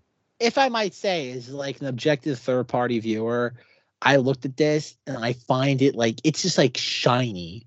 Like I, I don't know like how good be as a physical like representation of the actual Razor Crest. But like is when I look at this thing, like Chris isn't kidding. Like it is like the faux vac like metal aesthetic of the Razor Crest. It nails hundred percent, but that's pretty much just it in my humble opinion. But Right. please excuse me. No, no, it's uh, no. You're like, and you bring up a good point, which is like, there's one other of these sort of like bootleg art toy creators that I've partaken in before, and that guy's uh, Instagram is called Acquired Taste Industries, and like I think like this guy's a little bit. I, I feel like this guy's a little bit underrated, so I'd like I'd like people to check him out. It's Acquired Taste Industries on Instagram, and like his stuff is like he'll take like a like a vintage Star Wars figure and like mash it up with like a cultural meme of some kind that like just like sings in an amazing way and like graphic design wise and figure design wise like it's some of the most interesting stuff I've ever seen and of course it's completely non-canonical. So like for example like one of his early um figures was uh, uh, from acquired taste is something called Emperor Cryogenius, which is an R2 with a Epcot Center dome on his head and a frozen Walt Disney head inside of like a glass tube Futurama style. So it's like Walt Disney surviving after his death in a robot body with the Epcot Center on his head. So like my course. so I bring this up to point out that like you're absolutely right that is the HasLab Razor Crest more screen accurate than this ridiculously blinged out vac metalized one absolutely it's more of like it's and it's it's more of like it's more connected to like the person who released it as an artist on some level just like the re- general ridiculousness of it so like it's sort of like it's partly what it's inspired by it's partly the statement being made by the person who released it and the fact that it's like sort of quasi legitimate in terms of how it was released. There's maybe the tiniest bit of legal gray area if it's like a one-off art piece, but uh, you know, it's so what I'm what I'm getting at is like it's sort of like it's not saying that it's not as screen accurate as the Hasbro one is sort of besides the point for me. Fair. And that's the thing. Like, no, I- I definitely picked up on that. Like, the HasLab one is impressive, and I definitely regretted not getting that until it got blowed up in the show, and then like I was just like, man, dodge that bullet. Um, yeah, I don't know. Like I said, the Razor Crest is a weird, like one of those things where, um, I we don't know its place in Star Wars lore. Uh, it makes sense now as to why it didn't show up in the ending battle of the Rise of Skywalker, which made which leads me to believe they had some idea the fact it was going to get blowed up this whole time. Um, I don't know. Like I said, like I, I've seen both the one that uh, Chris recently purchased and I saw the Hasbro one. Obviously, I again I agree with you, Chris, in that like it's kind of besides the point when it comes to like which one's the more factually accurate one because clearly Hasbro has access to assets and and oh god reference data that a fan would never even dream of. Um, yes, and Uh, let's and just quick pause. Let me remind everyone, anyone out there who uh, who did pre-order the HasLab one, if you were if we're speaking very strictly about the scale, it's still almost fifty percent undersized. The HasLab one, like let's be real. Well, okay, sure. But I think this went even to like the last episode we did when we were talking about like the scale of like a Republic gunship and that like what is it like what is the actual scale of a Republic gunship? I'm so glad And- you reminded me of that because like I was way off on that last recording. Like the Lego one that everyone was complaining about the scale is basically perfect. I posted a comparison shot not. from I posted a comparison shot from Attack of the Clones on the Knights of Vader Instagram and like the actual ceiling in there, like a clone can't actually reach it. Like the thing they're hanging on to is like a mobile piece that comes down. Like if you look at those That- shots, okay. Okay, okay. Is somebody who has worshipped the Republic gunship ever since 2002, um, the UCS gunship Lego set, the scale is horrendous on that. Like it is not in scale. Okay, well here's If- what I would point out. If you like like the I- Hasbro one is wrong too. the Hasbro one is but at least- like 30 40% undersized. It, it is, but like the U the UC like if you want the perfect Republic gunship, it's like the Lego set from like 2012. That is the ideal scale. Yeah. So like the thing is with Lego figures, like they're obviously like their proportions are so weird that it's hard to like gauge the scale when looking at them because a Lego figure's helmet is the same size as a three and three quarters Star Wars figure's helmet. like it doesn't like it doesn't really it's hard to sort of conceptualize it. But like I would say if you look at like the uh like the the gun spheres on that comparison shot that I posted on the uh, Knights of Vader Instagram, like looks pretty close to the real deal on that UCS. My problem is that like spending like $350 on that UCS is the idea that like I'm not spending that amount of money for something that's kind of close. Okay, well, here's what I would money, I want I want it closer than not. You make a good point, and what I would say is they should not include figures with it because that's what's messing it up, and those figures don't look as accurate as the ship itself does anyway. Considering the lack of minifigs in that set, I wholeheartedly agree. If you're only going to include two, then don't inclu- include any at all. Yeah, and like maybe people wouldn't have been commenting on that if they didn't include any. But yeah, Lego Lego collectors are their own beast, which I really don't have any sort of like meaningful foot in that arena. Exactly. Like uh, you know, like I like I don't I don't want to like rain on the Lego parade, but like like if I'm gonna have like a physical representation of something, I would like it to be a little more screen accurate than having studs all over it. I'm not one of those people who's taken a particular joy in the act of assembling Lego sets myself. I have a few of the like I don't I, I think I like I think I truth be told, one single Star Wars Lego set. I have more Halo Mega Block sets than I do have Star Wars Lego sets. I got a Republic. Interesting, interesting. Yeah, I got a Republic tank from like the Clone Wars like oh, game. That's the only Lego set I have. from God, from what? 2003. No, actually, they put this out like not long ago, maybe two or three years ago. It came with a Ah. Aayla Secura. Oh, interesting. Yeah, Republic so- tank. That's I haven't heard that in a while. right. There's a there's a semi recent Republic tank Lego set that's from like the last five years for sure. Everybody forgets that 2003, uh, 2002 game that came out in December 2002. Nobody talks about the Dark Reaper project. I mean, like we, you know, we've tried, we've tried. I mean, like the idea of like a evil Sith UFO that like sucks the life force out of stuff. like, I mean, sign me up. Like, I feel like there could they could have done more with that. The, and like you have Ulic Qel-Droma, like from from like Tales of the Jedi, communicating with Anakin Skywalker. Uh, it's just wild stuff that game, and like people should pay more attention to it. Man, that's oh god. Star Wars UFO. You kind of just deflated that game in like one. Like as somebody who's not played that game in like nearly 20 years, the fact that you phrased it as Star Wars UFO. Okay, well, you know, like, come on, like, I'm like, I don't look at that as a derogatory term. Like, like, I'm, you know, like, I want to believe, but, um, but, but, but, like, you know, it has, it's a real fascinating story. It's like, a, it's just like a random Clone Wars story where like Dooku like digs up this old Sith artifact, like that's like a Force harvester, and they put that in a giant UFO. To be clear, that's what I know. Oh, oh, I know. I remember the game very, very vividly. Um, it's just I never thought of it that way until just now. Oh no, like uh no, no disrespect to that game, but like Yeah, man, like when like, the assault on the the Thule moon is like one of the most formative gaming experiences like I can recall like from my youth like just like the the the the design of that game like the uh, some of the planets like you have a I mean is it the first appearance of Raxus Prime like the garbage planet that I think that shows up in Yep. the Clone Wars show as well and maybe even Fallen Order does it show up in Fallen Order or no no, it uh, Force in, Unleashed uh, Force Yeah. Unleashed, yeah. Right so oh, you know like Side Sidon Prax, the bounty hunter that was hired right after Jango Fett, it also dies.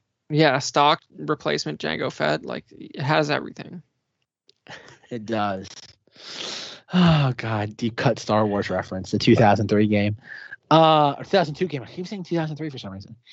Oh God, Star Wars back when things were so so less complicated than they are right now. Joe, do you have any insights into any of this, or are you just enjoying the nonsense banter? No, actually, I put something in the in the uh, in the chat if you guys want to take a look at it. I'm also sharing a screen if you want to take a look. And Chris, this is what we were what you were talking about before the Razor Crest. Yeah, so like I don't know for a fact if the has no talent guy just like designed it himself or bought a 3D model and then like produced it and did the insane paint job. So like I'm sort of agnostic about that. I think it's a little more primitive looking than the one you're showing us. The one the one I got, I think it's a little bit less detailed than the one the one you got up here. because that one would snap together, and you can buy the you could buy that blueprint for thirty four ninety nine. Buy more than you save more. I understand that what you're saying, Joe, but um like I would also have to buy a 3D printer and like know what I'm doing. And No. also like the hmm. like if like if that's actually like nickel electroplated like the kind of setup you'd need to like do something like that in your house is like like I saw there's a guy on YouTube called Toy Polloy that like shows like an electroplating setup for mm-hmm. like he tries to do like just a just a C3PO figure. And like it like his whole family would think he's like making like heroin or something. Like it's just like chem- chemicals and smoke and blue liquids and like electricity and like a car jumper like if this guy like worth every penny for me not to have to deal with that. But i like you know i like i think it's a fairly accurate model. And i think here like here's the real the thing for me is like the one i ordered with this sort of whether it's act- i don't think it's actually vac metalized. I like i could ask the guy. But um but like I feel like something like that would look like if you just did a sort of standard sort of black wash on it, like where you put like some black acrylic paint and then like clean it off just so it gets in all the grooves and everything. I think it would look amazing if I did that. Will I be brave enough to do that? Probably not, because it's like like the like I don't know how secure the paint job is. Like if I started washing off that chrome when I'm trying to clean off the black, like that'd be a disaster. So like I probably won't try that. But I, I mean like that would that's the that's the real look, right? Like you a metal look with also weathering. Like that's something that like even the HasLab one's gonna have a hard time doing. Because there's a bunch of these different ones for different ships. You could do the Republic gunship. They actually give it to you in two different sizes. So you mean like they have like a actual three and three quarter scale Republic gunship 3D model that you can print? That would probably be like three and a half feet wide, like wingtip to wingtip.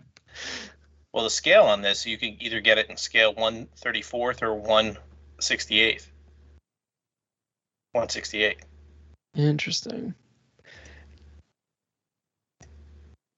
Doesn't give me a reference on how big the thing is, though. Right. So like Zach, I'm guessing like sort of this like this whole like sort of unlicensed stuff has no appeal for you whatsoever. Uh, not really. Um, like I have no ability to 3D print anything. Um, I've always been somebody who, if it has the official like official logo, I will just like throw my wallet at it. Um, yeah, like like un, unauthorized stuff never has never really interested me. Not really. Like I, I am somebody who needs to have like the official like copyright stamp or trademark on it for me to be like truly intrigued by it. That's just my own personal taste. No, that's I mean that's fair. Like I feel like I pr- probably felt that way like prior to 2015 and like for some I don't know what it is, but for some reason like I care less about that since then. It's more about like who actually is who's getting it.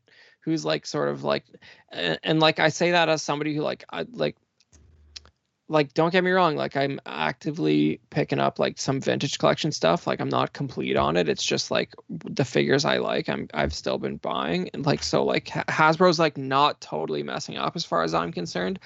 Like there's been some sort of interesting stuff like um like the, the new uh the new three and three quarter return of the jedi boba fett is definitely the best boba fett three and three quarter figure that's ever come out they they have the, like the K2SO is really good. Like the you know over the last year they've had like probably ten that are like really great. And like I'd say that unironically. It's just like with the odd thing, like for whatever reason, like a weird sort of off-brand, like rebellious, like like metallic looking Razor Crest appealed to me slightly more than the HasLab one, and I don't know what the deal with that is, but like I feel like it's uh, definitely going to be a statement piece around around the place. It's certainly gonna be exclusive to you. That's that's for certain. Yeah, one of the things too is with the with all of the toys, one thing that was was a real big eye opener for me is especially when the Force Awakens comes out was the the amount of Star Wars toys that were in clearance bins when I walked through Toys R Us when it was still open around here. Ain't that the truth? You don't get that anymore as much. And that's one of the things that you have to that's probably what they're going to be going for. You know, you know Lucas before you know, we we used I talk about sometimes when I was uh when I was a KB manager and you know, we would be inundated with that stuff. We'd be buying it, getting it in hand over fist. There would be aisles of it. The front of the store would be littered with that. But when that stuff went on clearance, it went on clearance. It was there was a lot of it, and all of it was, especially from episode one, is like you get, you know, you get every once in a while you get an R two, you get a a three PO without the the skin on it, but you had a lot of Ric Oliés, and you know, you, your clearance bill, bins would be like R2 and C3PO would go for two dollars, and Ric Olié would go for fifty cents. It was one of those, but uh, because you had so much of it, um, seeing that probably affected Disney's decision to go, you know, all out with these with these figures, especially for the movies, because if if it didn't sell once, what how how would it sell again? they're not going to sit there and and have all that stuff go onto a clearance bin that's not good for for their business So hold on. So you're like, let me. Let's. I just want to like swing back to something. Like you're saying, like when you were at KB, like the Ric Oliés were like manually priced lower than the other figures. yes because we had so many of them That's amazing. Like I so like I don't know. I think I posted this in the Knights of Vader Facebook group, but like I was at a, I was at like a like a antique mall like maybe like a week or two ago, and like I came across a place that had like a bunch of Episode One stuff, including this like sort of role playing uh, like Sith droid that like shoots little discs at you. and, like, yes. Yeah. yeah like so the, there's like the it was like a almost like i don't know how underscaled that sith droid was but i would have bought that just to like have that droid like sitting somewhere it was already sold but sitting there like just to annoy the hell out of me like with a sold tag on it but uh that same vendor had realistically 20 Ric Oliés. like, yeah like and then he probably picked it up at for 50 cents a piece at kb toys. But it, it was it was it was bad. The amount of stuff and the amount of product that we got through if it wasn't obi-wan kenobi if it wasn't darth maul nothing really sold for yeah that's one. that- that's interesting. Like that reminds me of like where i was at like sort of collecting wise at the time. Like the only the only episode one figure i bought that contemporary with like them coming out was just one darth maul. Yeah, and it was just the one Darth Maul, and then you had him with his, you had him with the speeder, Yes. and then probably later releases is when you got the one with that was cut in two. Um, that was that was way after the movie. okay so like so like but like okay so just real quick like best episode one stuff like like for sure. Like if you're looking at the stuff with actually like the darth maul like red and black packaging like i think there's some stuff we just really didn't appreciate at the time. Like i got the uh like and i don't own very much of it now but like the uh i think it's called the like the op the Opee fish like there's this they made like one of the fish that attacks their their submarine Yes. Yes. I have that And- somewhere. so like I got that now, like, and I bought it sealed and opened it, and it comes with a Qui-Gon that has like an Aquaman like trident for him to like fight this fish with, which is like some of the best like didn't happen in the movie nonsense ever. Like it's a swimming Qui-Gon with like a like like a like a spear from Atlantis for him to like fight this fight this fish that has this very satisfying like jaw biting uh, action feature. But the So- biggest the biggest draw from that movie was was the Darth Maul and then the lightsabers. The lightsabers you couldn't keep those in stock because they were the the electronic ones. Yep. from back in the day that actually had the telescoping. I could never. I could, as a kid, as somebody who was uh six years old, going on seven in 1999, I could never find the Obi Wan one. All Obi Wan was my favorite character from the Phantom Menace at that age, and all I could ever find was the Darth Maul and Qui Gon ones. It, it wasn't until Attack of the Clones I could find Obi Wan lightsaber. I didn't even know they made one until like years later. I still have my Qui Gon in a box. Sweet. I still have my Qui Gon lightsaber, even though like it's actually like broken from how many times like I used it to like hit the Darth Maul one. It's actually cracked in the back. I love it.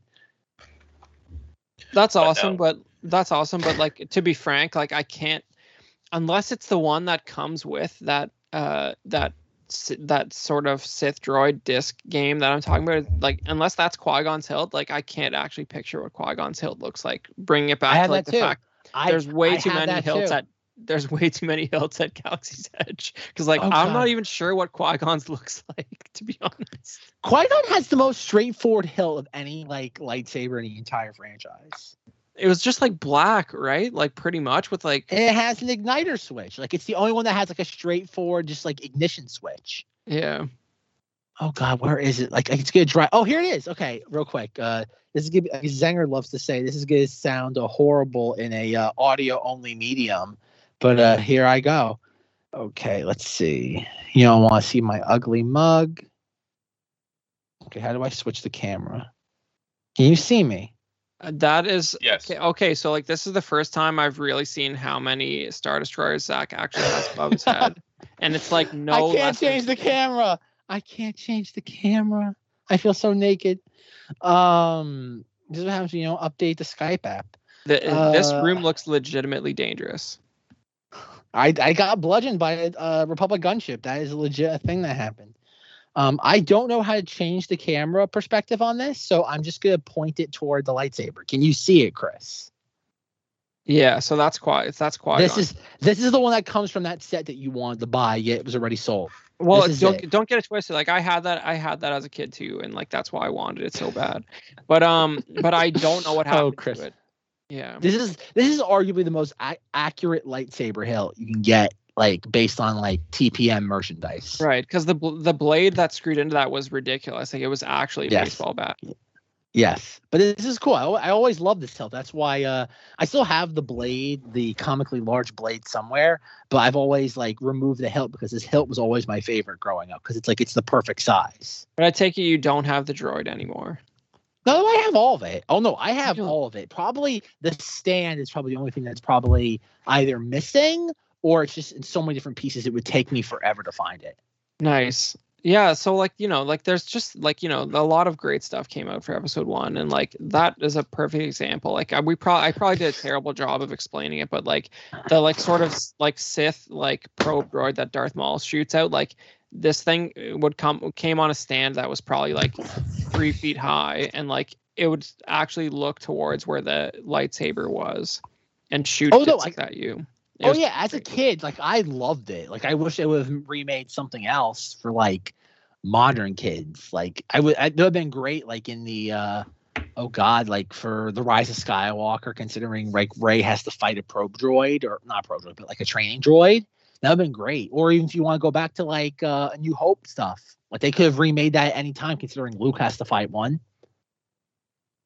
Yeah, but you know that would be um that would be a oversized uh, seeker droid. So I don't know how much that would make sense because like they'd have to Whatever. At least, at least it's they're trying, Chris. At least they're trying.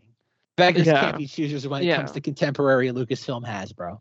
Yeah, but the point is that was like um that was like a very sort of unique piece that was like part of the Hasbro line and like it was magnificent and like I'm not sure like and especially from Hasbro I'm not sure anything sort of like hit that level of like ingenuity and like intrigue on the same level. Do you Like- like? Do you remember what the MSRP of that was back in 1999? I have no idea. I got it for Christmas.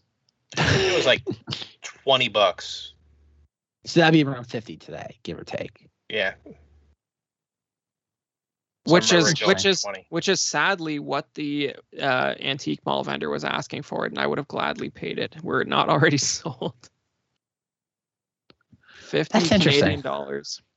which is like you know thirty five dollars US or whatever it is. Man, so it's even less than inflation. Yeah, which is really like when you think about like this, but you know this is what this is what's the crazy thing about this whole sort of like and like we'll call episode one vintage toy collecting because it's o- like over 20 years old but like like the just the fact that someone like that is that box the size of that box was no joke. Like just the fact that someone kept that sealed no less for the last like 20 some years is worth more than $35 to me Oh, Like- 100%. like how like so that literally like burdened someone for like maybe sure maybe it was in a storage unit but they were paying monthly for that to continue to exist for me to eventually buy it for $50 which is like a complete bargain as far as i'm concerned But I think the just the, sh- problem is, Go, Joe. just the sheer amount of stuff that they put out, especially for for those movies, is you know well that's that's the other thing you have to also realize is that Lucas used to that that's what his thing was. His thing was merchandising. He made sure that the the, the original characters sat there and signed off their likeness. He made money off them. Well, that's where the money was. Yeah. That's that. That was the joke. Was that like there was it was the merchandise that paid for Lucasfilm, Exactly. not the uh not the box office receipts. no. And the funniest thing about that is that like not I think if you look at like the original sort of Kenner figures, like there's like 96 of them. Like I'm I'm probably the most familiar with those out of the three of us. Like I don't know, uh, like uh, maybe Joe remembers them, but like better. But and Zach, I get the feeling you haven't like deeply looked into those just because you don't find them interesting for whatever reason. Like none of them look like the actors. Like not at all. Like you wouldn't even need requ- it's like how Super 7 when they do reaction figures, like they don't actually need likeness rights from the actors to do them because they're so basic. Like Mhm. it's down to like a haircut and there's like a couple dots for eyes. Like that's pretty much what it comes down to. So it's just funny that like there's like I, people do always sort of talk about how the actors signed away their likeness rights and like obviously that's relevant to any use of like promotional photography or print stuff where you actually see a picture of them but like those figures didn't look like anything like i think i think the only like original like vintage kenner figure that like like looked a little bit like the actor was like right near the end when they did like a Sebastian Shaw ghost Anakin. He kind of looks like the actor, and that's the only one for sure. The Return of the Jedi Luke Skywalker, the one in the uh in the Rancor pit, actually looked pretty decent like Mark Hamill. I mean, we'll let the audience decide when I post it on the. Yeah. For 1984, it wasn't that bad.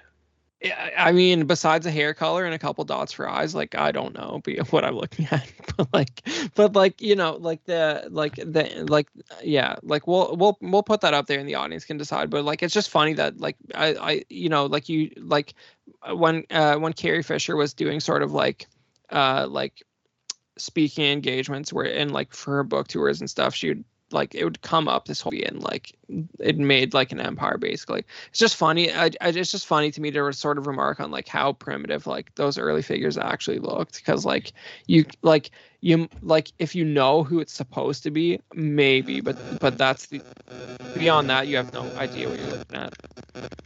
You got radio interference the government's shutting us down That's interesting. That's not a good sound.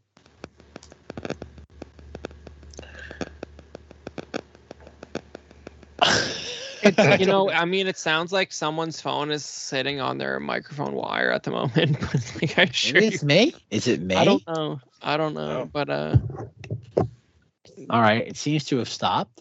Yeah. So, so you know, but like, it's just funny that like those old figures really look nothing like the actors, and uh, uh, like I think it's easy to take for granted like stuff like the sort of photo real printing they're doing now, because like you you even go back to like what the Black Series looked like at the start of the Force Awakens launch, and like it's comical how basic their character faces look compared to what they're doing now, like only five years later. Like it only took the- them but that was but that was the to figure it out.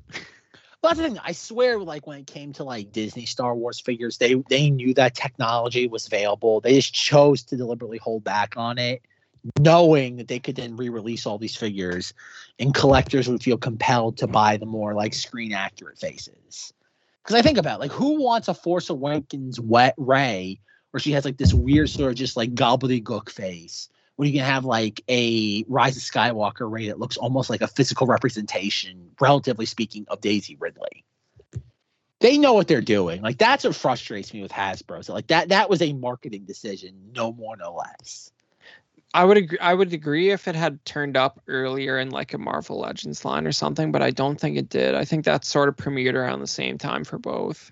I I disagree because like there was like like Scarlett Johansson Black Widow figures from like the early 2010s that look pretty spot on. Like go look at like a Thor action figure from like 2011. Like it looks just like Chris Hemsworth. It's not perfect, but like it looks closer to Chris Hemsworth than like Rey figures did of Daisy Ridley in 2015. Well, they I mean, go ahead, Joe. They were doing real scan figures for wrestlers back in the 2000s.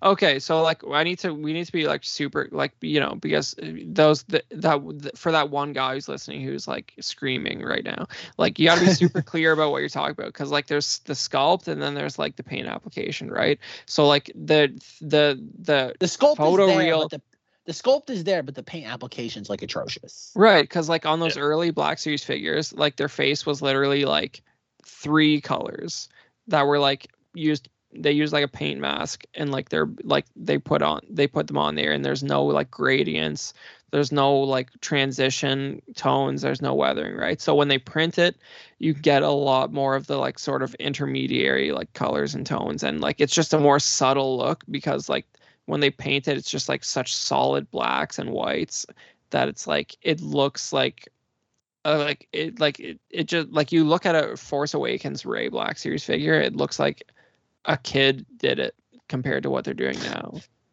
Like right, it's real quick- yeah. No, real quick. I am looking at a. Uh, I found out the official name of the uh, episode one game that uh, episode um, that Chris was talking about. It's officially called the Sith Droid Attack Game, and I love the packaging. The packaging says it tracks you, it attacks you. Your lightsaber is your only defense! Exclamation point. And then in the corner, it has the little like Sith probe droid, like on a stick, and it says, "quote," and I'm not even making this up. I will find them. You know, from our favorite moment from the Phantom Menace when the probe droid screams, "I will find them at Qui Gon Jinn." Um, this is delightful. Like this is the sort of like packaging I wish Hasbro would go back to, where there's like a level of camp involved with designing it. Yeah, well, I mean, like, I mean, it's not the probe droid saying that; it's Darth Maul saying that to Darth Sidious, of course. But um, maybe it's Is it maybe, now? maybe somebody got confused. Based on the packaging, it seems that the droid is saying that night. Darth Maul is nowhere mentioned on this packaging. Kim says with a like straight face. Well, you know, Um, but if the trace was correct, he will find them quickly. So you know that's what it's referencing, like in my estimation. But uh, I love how there's, there's there's little there's little like like oh god lines and like descriptions where it's like two biaxial infrared trackers. like they treat this thing as if it's the most like on the cutting edge of technology, like not just for a toy but just in general. okay, It's but like, like, delightful. but It's like, do you delightful. remember? I I mean, but do you remember any other toy that like looked where you were and shot at you? Because like I oh, don't. Oh no. Oh no, like, no, it's del- no, I love this, but like that's the sort of thing that I wish Hasbro would go back to. Instead of making more just like generic mission fleet garbage that like nobody's gonna care about, I wish they would have done something like this. Like I wish they at least would have tried of making a like auth- like a level of like interactive toy that people just like, you know, if it's a little kitschy, it's at least a like it, it's at least fun. Like, if you're gonna make a failed product, at least make one that's its heart is in the right place. Whereas like Mission Fleet just sits on toy shelves and dies. Yeah, like that thing was genuinely fun to play with. Like I don't know if you remember, but like that was. Oh, I loved it. That was some loved it as a kid. stuff. Yeah. Oh, it was. Like I remember playing with that forever. Uh, oh no, like it was fun, man. Like I, I again, I wish they would have made more toys like that. There's a reason why like people hold it in such high regard even to this day. Yeah, you know, like some like some kids at school were really cool, and they got they got their their three and three quarter Fambaa, but um, but I I would say that I would say that that was the better buy for sure. The the this what would you say the official name of the set was that you're reading the packaging there? The official name of it is the Sith Droid Attack Game. That is the official name per Hasbro.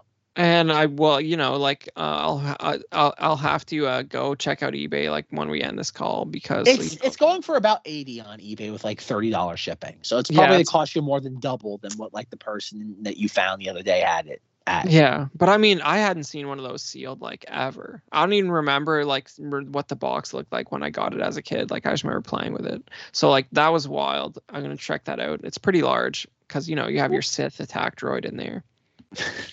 Well, Chris, I have a question for you. This is like this is like a dual part question. When it, like I said, like the Phantom Menace was like my first Star Wars film.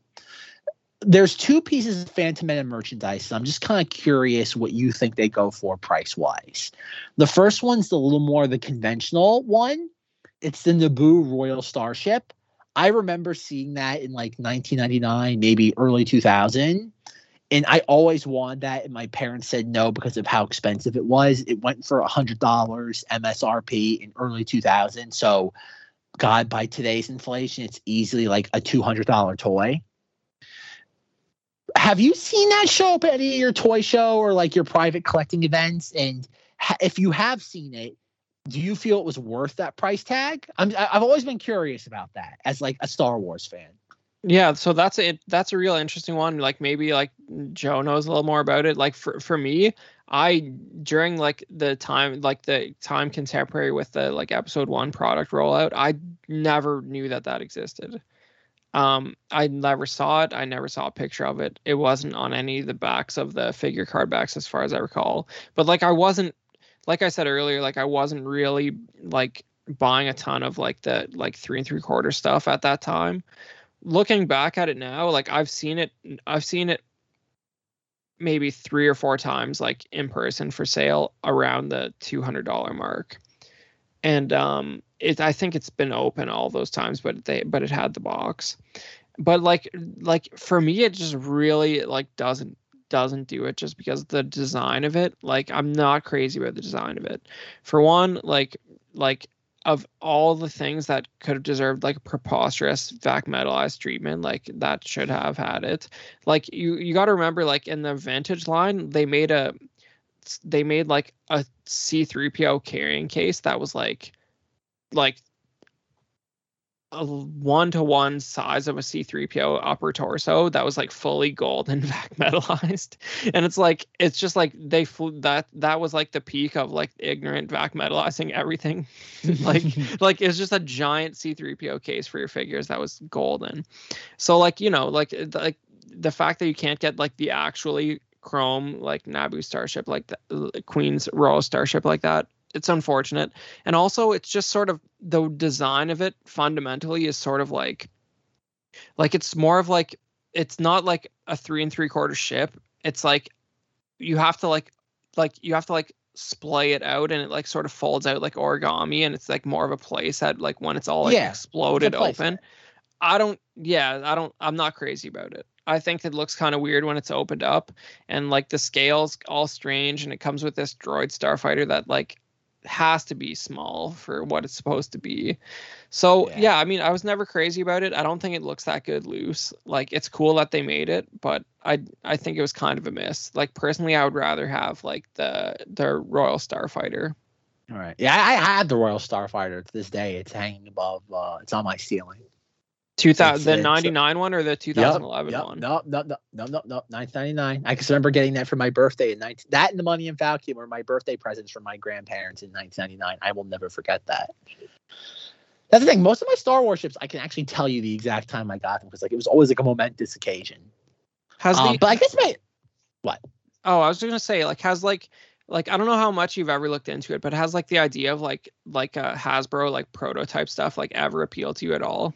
No, no, because like- I, that's never appealed to me. because uh, well i just want to bring i just bring it up because like I, I i was at the i th- i think it was in 2019 i was at the cincinnati toy show and i saw a guy purchase um what was like it was like this matte gray uh, Royal Starfighter that was like Hasbro's inter- first internal 3D representation of the Starfighter. It was like this Oh, matte matte gray thing that was just like they made it out of like wood and painted it matte gray, and they're like, this is the dimensions of our three and three quarter Royal Starfighter, like just to like sort of start working on like their their first version of it, and like I I don't know, like I like I I feel like it's sold for like around a thousand dollars or fifteen hundred, that doesn't surprise me. but like I mean, it was like it was kind of interesting. I don't know, like it was like it was sort of like visually striking in a way that a lot of overly inflated prototype prices are the pro- prototype items are not. You know what I mean? Like it just looked cool because it's like that's a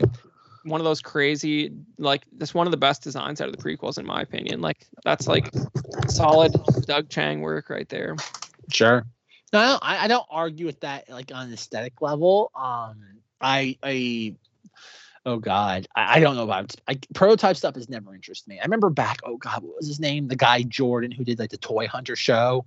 Like at least in the U.S., it was called on Travel Channel like Toy Hunter. Yeah, Jordan Hembrough, he has a store called Hollywood Heroes. Yeah.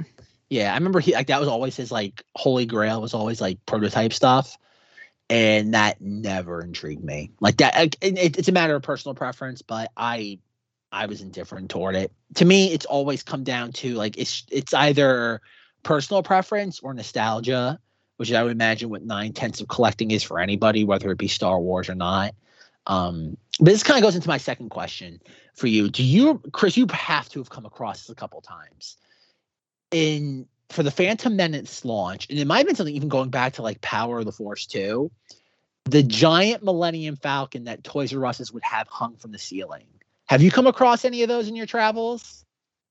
Uh, yeah, so I I f- I feel like it had like there's a colloquial term for that like amongst the collecting community that it's like the like Titan Falcon or something like that. Okay, it, it has a name. Yeah, like there's they call they, I don't know if that I don't think that's it, but it's something like that. I actually currently have a friend who is on the market for one of those who has set up a a, a store in Toronto that would like to have one hanging from the ceiling and like he's actually been actively looking for one of those. But um yeah, I think that's Power of the Force 2 era and it's sort of based on like the mold for like the original Kenner Falcon which was reused for Power of the Force 2. Is So, it- like- was- maybe it's my nostalgia, but I remember that thing being huge. Or am I wrong? Oh, oh no, no, it's huge, but I mean like but like it's clearly based on the toy rather than the quote unquote mil- canonical Millennium Falcon. Like the proportions of it are like clearly the toy. So like that's why it's even more cool for collectors cuz it's like it's literally just like a scaled up version of the toy. Like and you can tell just because the the main giveaway is the cockpit is like well oversized compared to like the rest of the ship. And like sure. that's so they could fit two figures side by side but not actually build the like main hull of the ship to scale with having a cockpit that can see two figures so like it just like it's the an instant giveaway what you're looking at when you see that oversized cockpit Yeah, those those things were very very thin plastics because they had to hang from ceilings. and many of them are like very oddly yellow at this point yeah, Yeah. but like like yeah but i mean i've seen them a couple times i know um i think uh i know a guy who uh runs a stall at an antique mall called atlanta vintage toys and he has one set up at his like booth at this antique mall which is like that's awesome and i i know another guy who's looking for one but uh yeah i feel like it's like five feet long at least so it's definitely not not something I'm looking for, but that it's it's a very interesting uh, item. I yeah, I don't know if it was Target or Toys R Us or Toys just R Us. any- it was Toys R. Us. Toys R At Us least in always the had US that good Toys R Us. stuff. Because there's a Naboo Starfighter as well that's like on that scale. Like a, and a, I think that one came with like two droid starfighters that were like chasing it, and it's like just as big. Obviously, if you're you're if you're gonna have one, you're gonna probably want that Falcon. Interesting. Okay. Yeah, I never uh I never thought of it that way. That's the thing, like uh, when it comes to the uh, Royal Starship. That's interesting. I could, I would love that. That's kind of like that would be like I have no idea what I would do with it. If if I ever even crossed paths with it, I I wouldn't even like I said, I I have nowhere to even put that though. But it's just one of those things where like I just it's so ingrained into like my childhood nostalgia.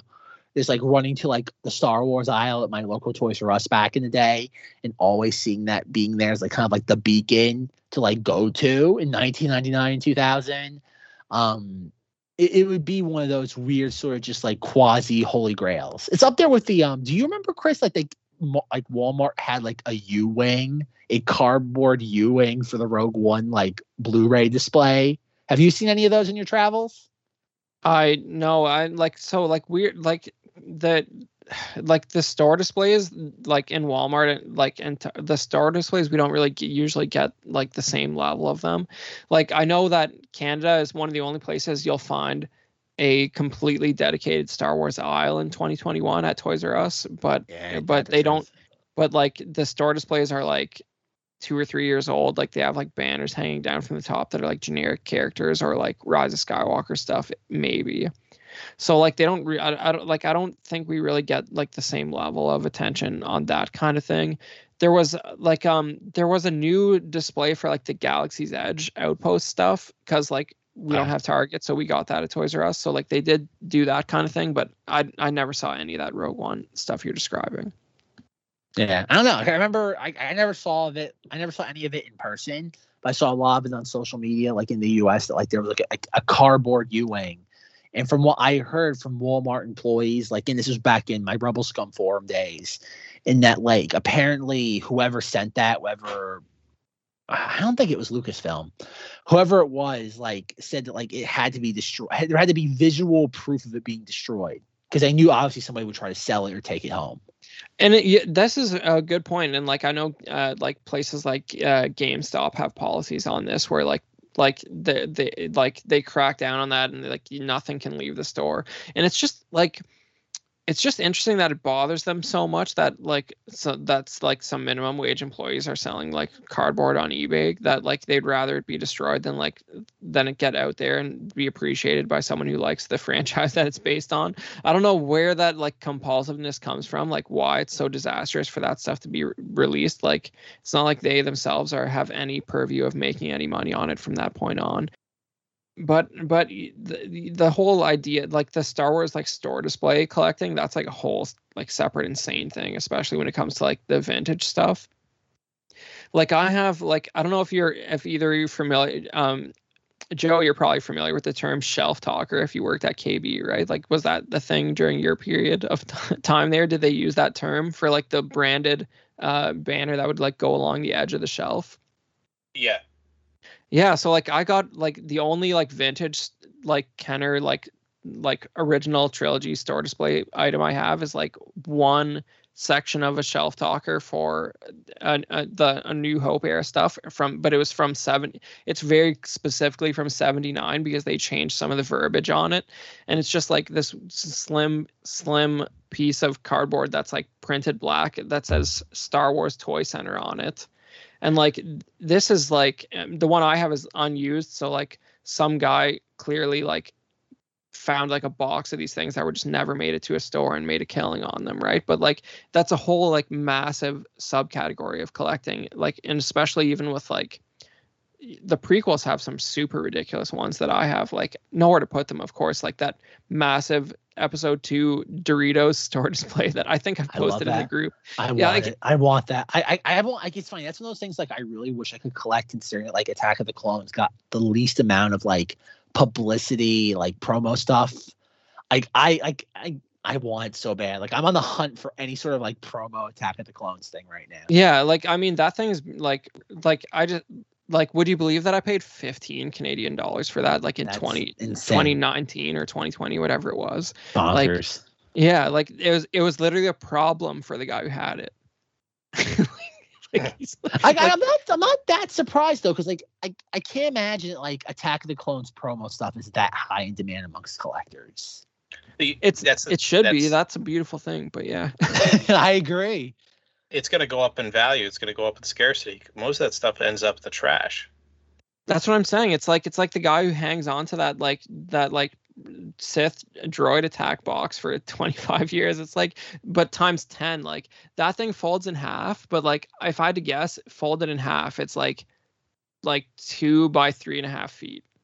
Like it's just it's like it's like it's literally a problem to know what to do with it. Like at my previous place, I I, I did have it on like on display, taking up like half of a wall in my collection room after moving i don't have room to do that anymore i still have it but like Chris, before you, if you ever want to dispose of that, I will gladly pay you a price for it.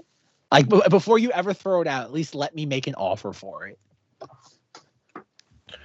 I mean, like we're doing this on the air, but like the price is 15 Canadian dollars. But like, but um, but yeah, well, If you, I will gladly offer you double that US before you throw it out, please. Yeah, well, I, I will would- double you, even triple that, might I say? yeah, like don't don't yeah, like I wouldn't I w- um like there's a hundred percent chance of like me driving to your area in the future and like I wouldn't throw it out. That's just not in my in my nature to do that. Like I would find somebody who would want something to do I will. it. But I know this is still on the air though, but I would gladly compensate you uh, generously. I it wouldn't just be in Republic credits. I would give you something a little more real for it. Yeah, like it wouldn't, you know, it's one of those things where it's literally like like it'd be three times the item's value to like put it in the mail. But like yeah, like if I was out there, like it'd be it'd be worth moving it. Um but uh but like the, it's one like there's so many things like that where it's like I'm really ex- I'm really being vulnerable guys and exposing myself like in terms of, like, stuff that I stuff that I collect here right now. But like some of you guys who are in the Facebook group might also know that like and in the last year I got like the front of the episode one Pepsi machine, which is just another thing that it's just like That's I'll fine. figure out what to do with that later, but I need to get it out of the hands of this maniac who will probably put it in the garbage like next week. If Okay, I- speaking speaking of like collectible items, and we will, I promise, folks, we will end this because we're almost going on two and a half hours now. Um, Yeah. have you in 2007? I can't speak to Canada, but in the U.S. in promotion, like in, in oh god, in promotion of the 30th anniversary of Star Wars. In the US, they decorated, and Joe probably remembers this. They decorated post office boxes into R2D2s. Have any of those wrappings ever shown up on like any of your? Cl- Do you remember that, Joe? I do. Has do. have they have they ever, Chris? Have you ever seen any of those? Because those weren't like it. They were like decals. They weren't like it basically they took like your normal like post office drop boxes and they decorated them. I don't know how any of that would ever show up because technically it was just like a decal. Have you ever seen anything? Because I remember the post office on had it on their website. It was like one like one of those things where you could print them out and make your own at home. Um, it was like this little like like paper display thing. I made one. Like it was cute for like a weekend and like I threw it away. But has anything like that ever shown up in in your realm of collecting things? If this Yeah, makes that's- any sense to you.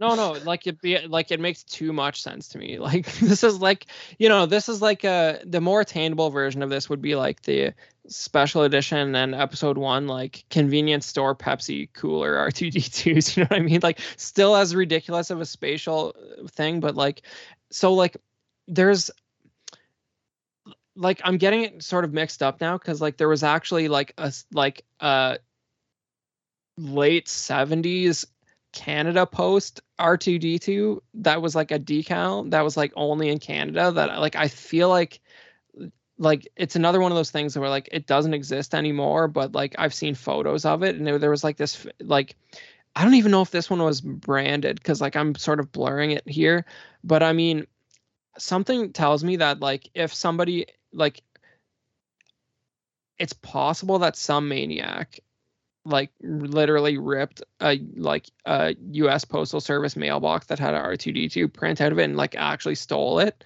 but like I don't think you'd see something like that trading hands because like publicly because like it's probably illegal right like to even like own that if you had one with the decal on it It'd be in a private collection, nonetheless. that's what I I'm would saying, right? Like you can't like if it so like you either have like a shredded decal or like somebody like went insane and tried to pull like probably took that out of the bolted into the sidewalk position that it was.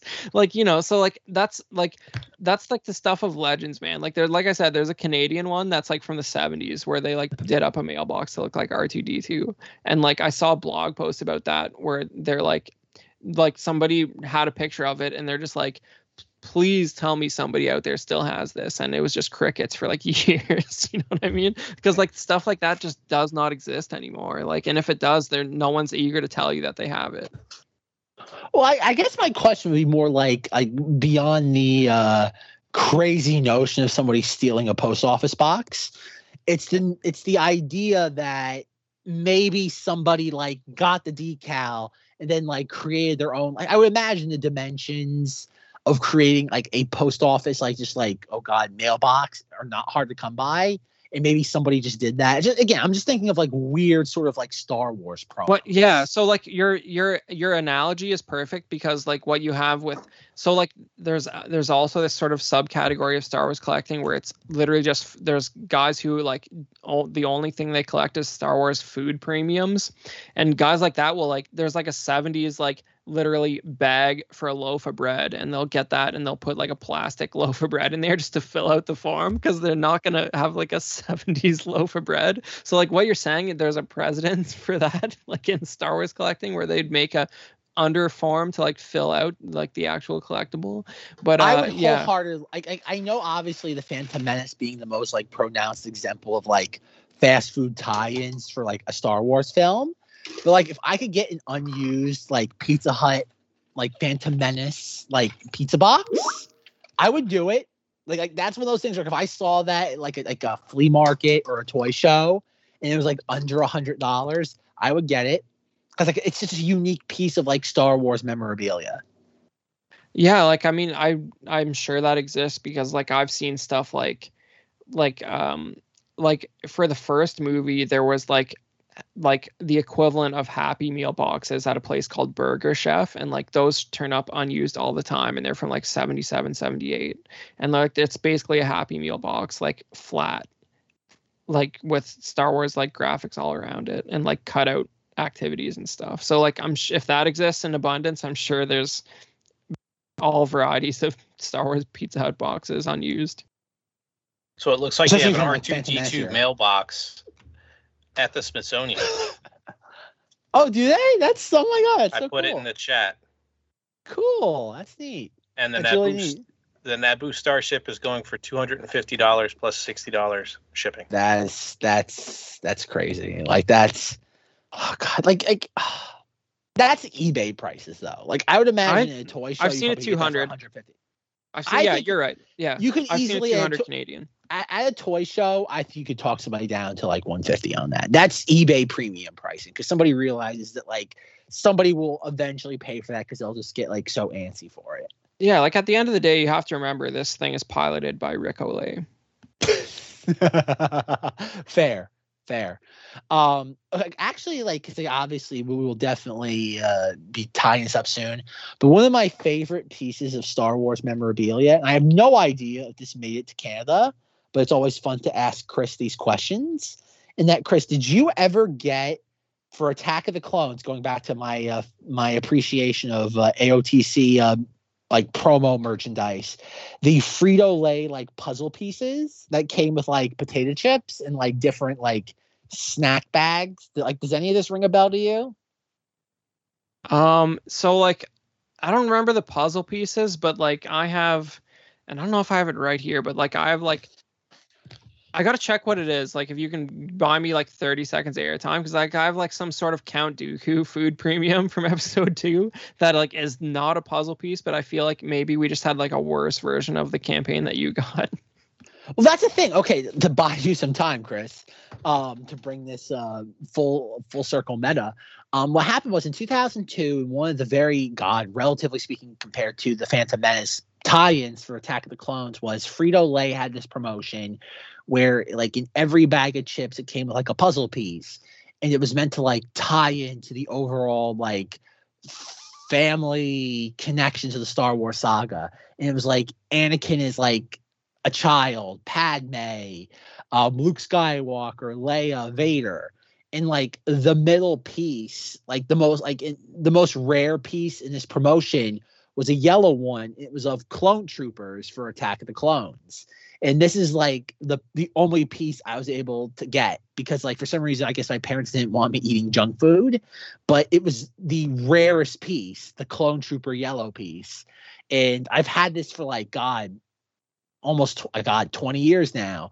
And at one point I even made like a necklace out of it because like I got like a piece of like leather strapping and I I, I made a necklace because like I loved it so much. Um and again, it's just again like I told earlier, like I told Chris, it was like I just love Attack of the Clones promo stuff because it was just after how like the Phantom Menace went so overboard with like tie-ins, Lucasfilm really, really eased off the throttle when it came to that sort of thing for AOTC.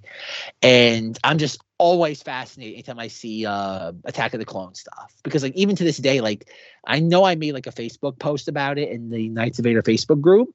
That like there's like all this really, really cool like Phantom Menace, like tie-dye shirt designs.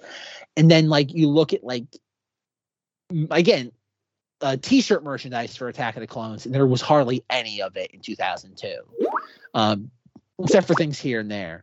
And that's why anytime I can come across like Attack of the Clone stuff, I'm always uh, kind of intrigued by it. Um, I just barely saw what Chris was posting in the uh, Skype chat. Can you post that again? I just missed it. Oh, it's not still it's not still there. Well, I yeah, I looked into I looked into the the one random episode 2 food premium that I had kicking around and it is a Count Dooku uh, connector card number 8 from from Black Diamond Cheese, which is like what was going on at the time, man.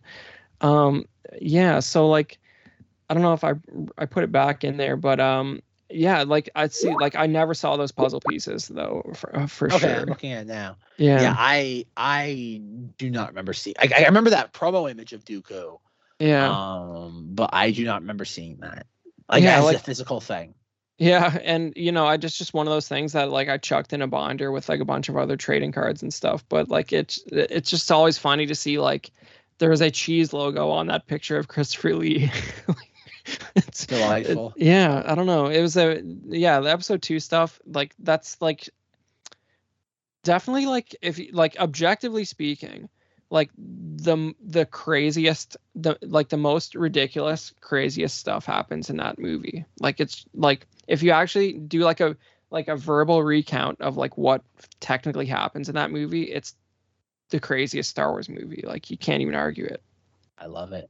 That's why Attack of the Clones. Like, I will always. I considering it was like the first Star Wars movie, I was actually able to get quote hyped for because like I never had that chance for the Phantom Menace. Um, Attack of the Clones will all. I think it again um, as a uh, diehard Star Wars fan to this day. I still think it's probably one of the weaker Star Wars films, but as a fan of the franchise, I will always, always appreciate that film on like a level that very few people can. Well, you know, like just like like and we'll wrap it up. I know like we're pushing it here a little bit, but like, you know, when you just just look at it simply as uh Christopher Lee is a Sith Lord, uh creation of a clone army, uh not Boba Fett having an amazing fight scene. Um like you like even if you like even if you like don't talk about any of the like sort of like Anakin, Padme, Obi-Wan stuff, like there's so much ridiculousness in that movie that's just like the fact that it was they were able to sort of put that on screen for even like what they what Lucas spent at the time is like really impressive stuff. Like, you know, like uh, Kamino, rest in peace. Lot, lots yeah, of uh, too soon, too soon. yeah, lots of beautiful designs in that movie. Oh, Attack of the Clones. Joe, what's your opinion on Attack of the Clones? Use three sentences for if you have to. Not my Star Wars. I think you mean hashtag not my Star Wars. Yeah, that was the version of it uh, during the prequel times before hashtags. Yeah. Mm. Yeah. I can just remember to like seeing the uh Entertainment Weekly cover of like Anakin and Padme and just being like like like seeing that like on like a, a shelf, like on a tabloid rag like rack, like at the grocery store, just being like, oh my god, just being like so excited out of my gourd. And like seeing like all the merchandise trickle in, like the the band-aid packaging with the really unique like uh holographic cover that you could like take off and like use it. Like, oh, it was just Oh, what a magical time to be alive, 2002. What a truly, I gotta go back. I have like a bunch of magazines. Like, I, I think I just one last thing before we wrap this episode up. Like, I think somewhere, um, oh, I was going through eBay and I found like a promo like DVD poster for Attack of the Clones for like $15. And I'm like, I think I have to buy this.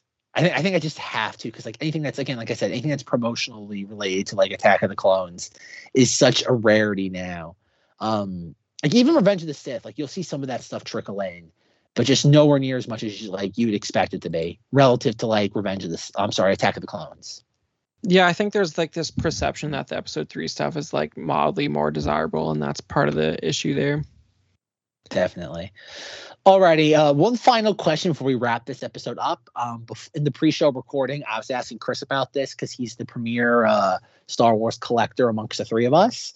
Um, I'm potentially in the market for a hot toy Star Wars figure, and I was asking Chris about the uh, durability of characters that have uh, skin joints on their height Toys figures. And Chris said, no, I'm not going to answer this until we start recording. Chris, would you now be interested in answering this question for me? Yeah, I think if you got them, so like he, he's looking at the Hot Toys, uh, Kylo Ren from Rise Right, of Skywalker right, or the Rey. right. Okay, just the Rey. All right, perfect. So like what I would do, what I would do if I were you and that I had that money like burning a hole in my wallet, what I would do is I would go go on the good, old good old eBay and I would get myself a Force Awakens Rey Hot Toys cuz it looks better than the Rise of Skywalker one. And you do got to watch out for those joints, but uh, I feel like the TFA uh, Hot Toys Rey looks a whole lot better than that. Yeah, like, but she doesn't come with Leia saber though. Yeah, you know, Leia's saber. Like, has there ever been a more overrated saber in the history of Star Wars? I'm I, not sure. I, I, I am not even going to dignify that with a response. I am not going to devalue that lightsaber's I- you know what? ornate quality. I think I now, since we just did this episode, I now have a better idea of what Qui Gon's saber looks like than Leia's saber. So. They're actually kind of similar, like it, like in a very like abstract sense. Now that you like mention that, Yeah, but you know, if you must go for this one, yeah, like the you can get it like it's it's a reality of the sort of soft plastic like that stuff goes over time right so like like if the the uh, hot toy collector lingo would be you want to find yourself a nice museum pose which means that a pose that's sort of neutral that doesn't put a whole lot of strain on the joints that sort of has them in a pose that's close to the way they're molded in the factory which is a rather sort of neutral arms down kind of thing, which is not that fun, but you're putting less strain on it over time and it's less likely. you get your you'll split. get your money's worth out of it. yeah. All right. So I can't get her in a super cool action pose as uh, described as pictured in this uh, image that I'm currently sharing with everybody. You can, but you have to do it and take a picture and then put it back to a neutral one. yeah, that's no fun. Uh, like I said, I, I've gotten some uh, decent, oh god, mileage out of my uh, Luke Skywalker crate figure after almost two years. Um, but that's the thing; his arm joints are sheer plastic because uh, the joints are shrouded by his robes. Yep, and so like that's this it's something they're gonna you're gonna have to worry about with that. Um, there's like the uh, Ahsoka that's based on the Mandalorian as well that has the sort of same type of arms and like you don't have to look far to see photos of that um that style just cracking over time. So a, a, a neutral pose will help. Uh, the more you know. The more you know. Alrighty, before we wrap this up, th- eh, before we wrap this episode up, anything else, gentlemen? Uh, Chris, Joe, I'm good. are you good, Chris? Are you good? I I I am having fun. People might be able to tell that I'm good though. So like uh, we can call it, and hopefully, hopefully the finale of Bad Batch will give us something to th- have a thought about, and we can uh, sort of recap that sometime soon. We do have a thought, Chris. It's called R.I.P. Kamino. Remember Kamino down with the Empire. I'm- I was honestly- I was well done, honestly- Joe. I was honestly a little bit sad. okay. So concludes this episode of Knights of Vader, a Star Wars podcast. Check out the Facebook group, Knights of Vader, into Facebook, and you will find us there waiting for you. Instagram at KOV Podcast. Chris Porteous is waiting for you. KOV Podcast at gmail.com. Please keep sending us emails. I promise everybody I read those emails, even though I don't get them on the podcast. Oh boy, the Empire is currently trying to hack into this recording of the podcast.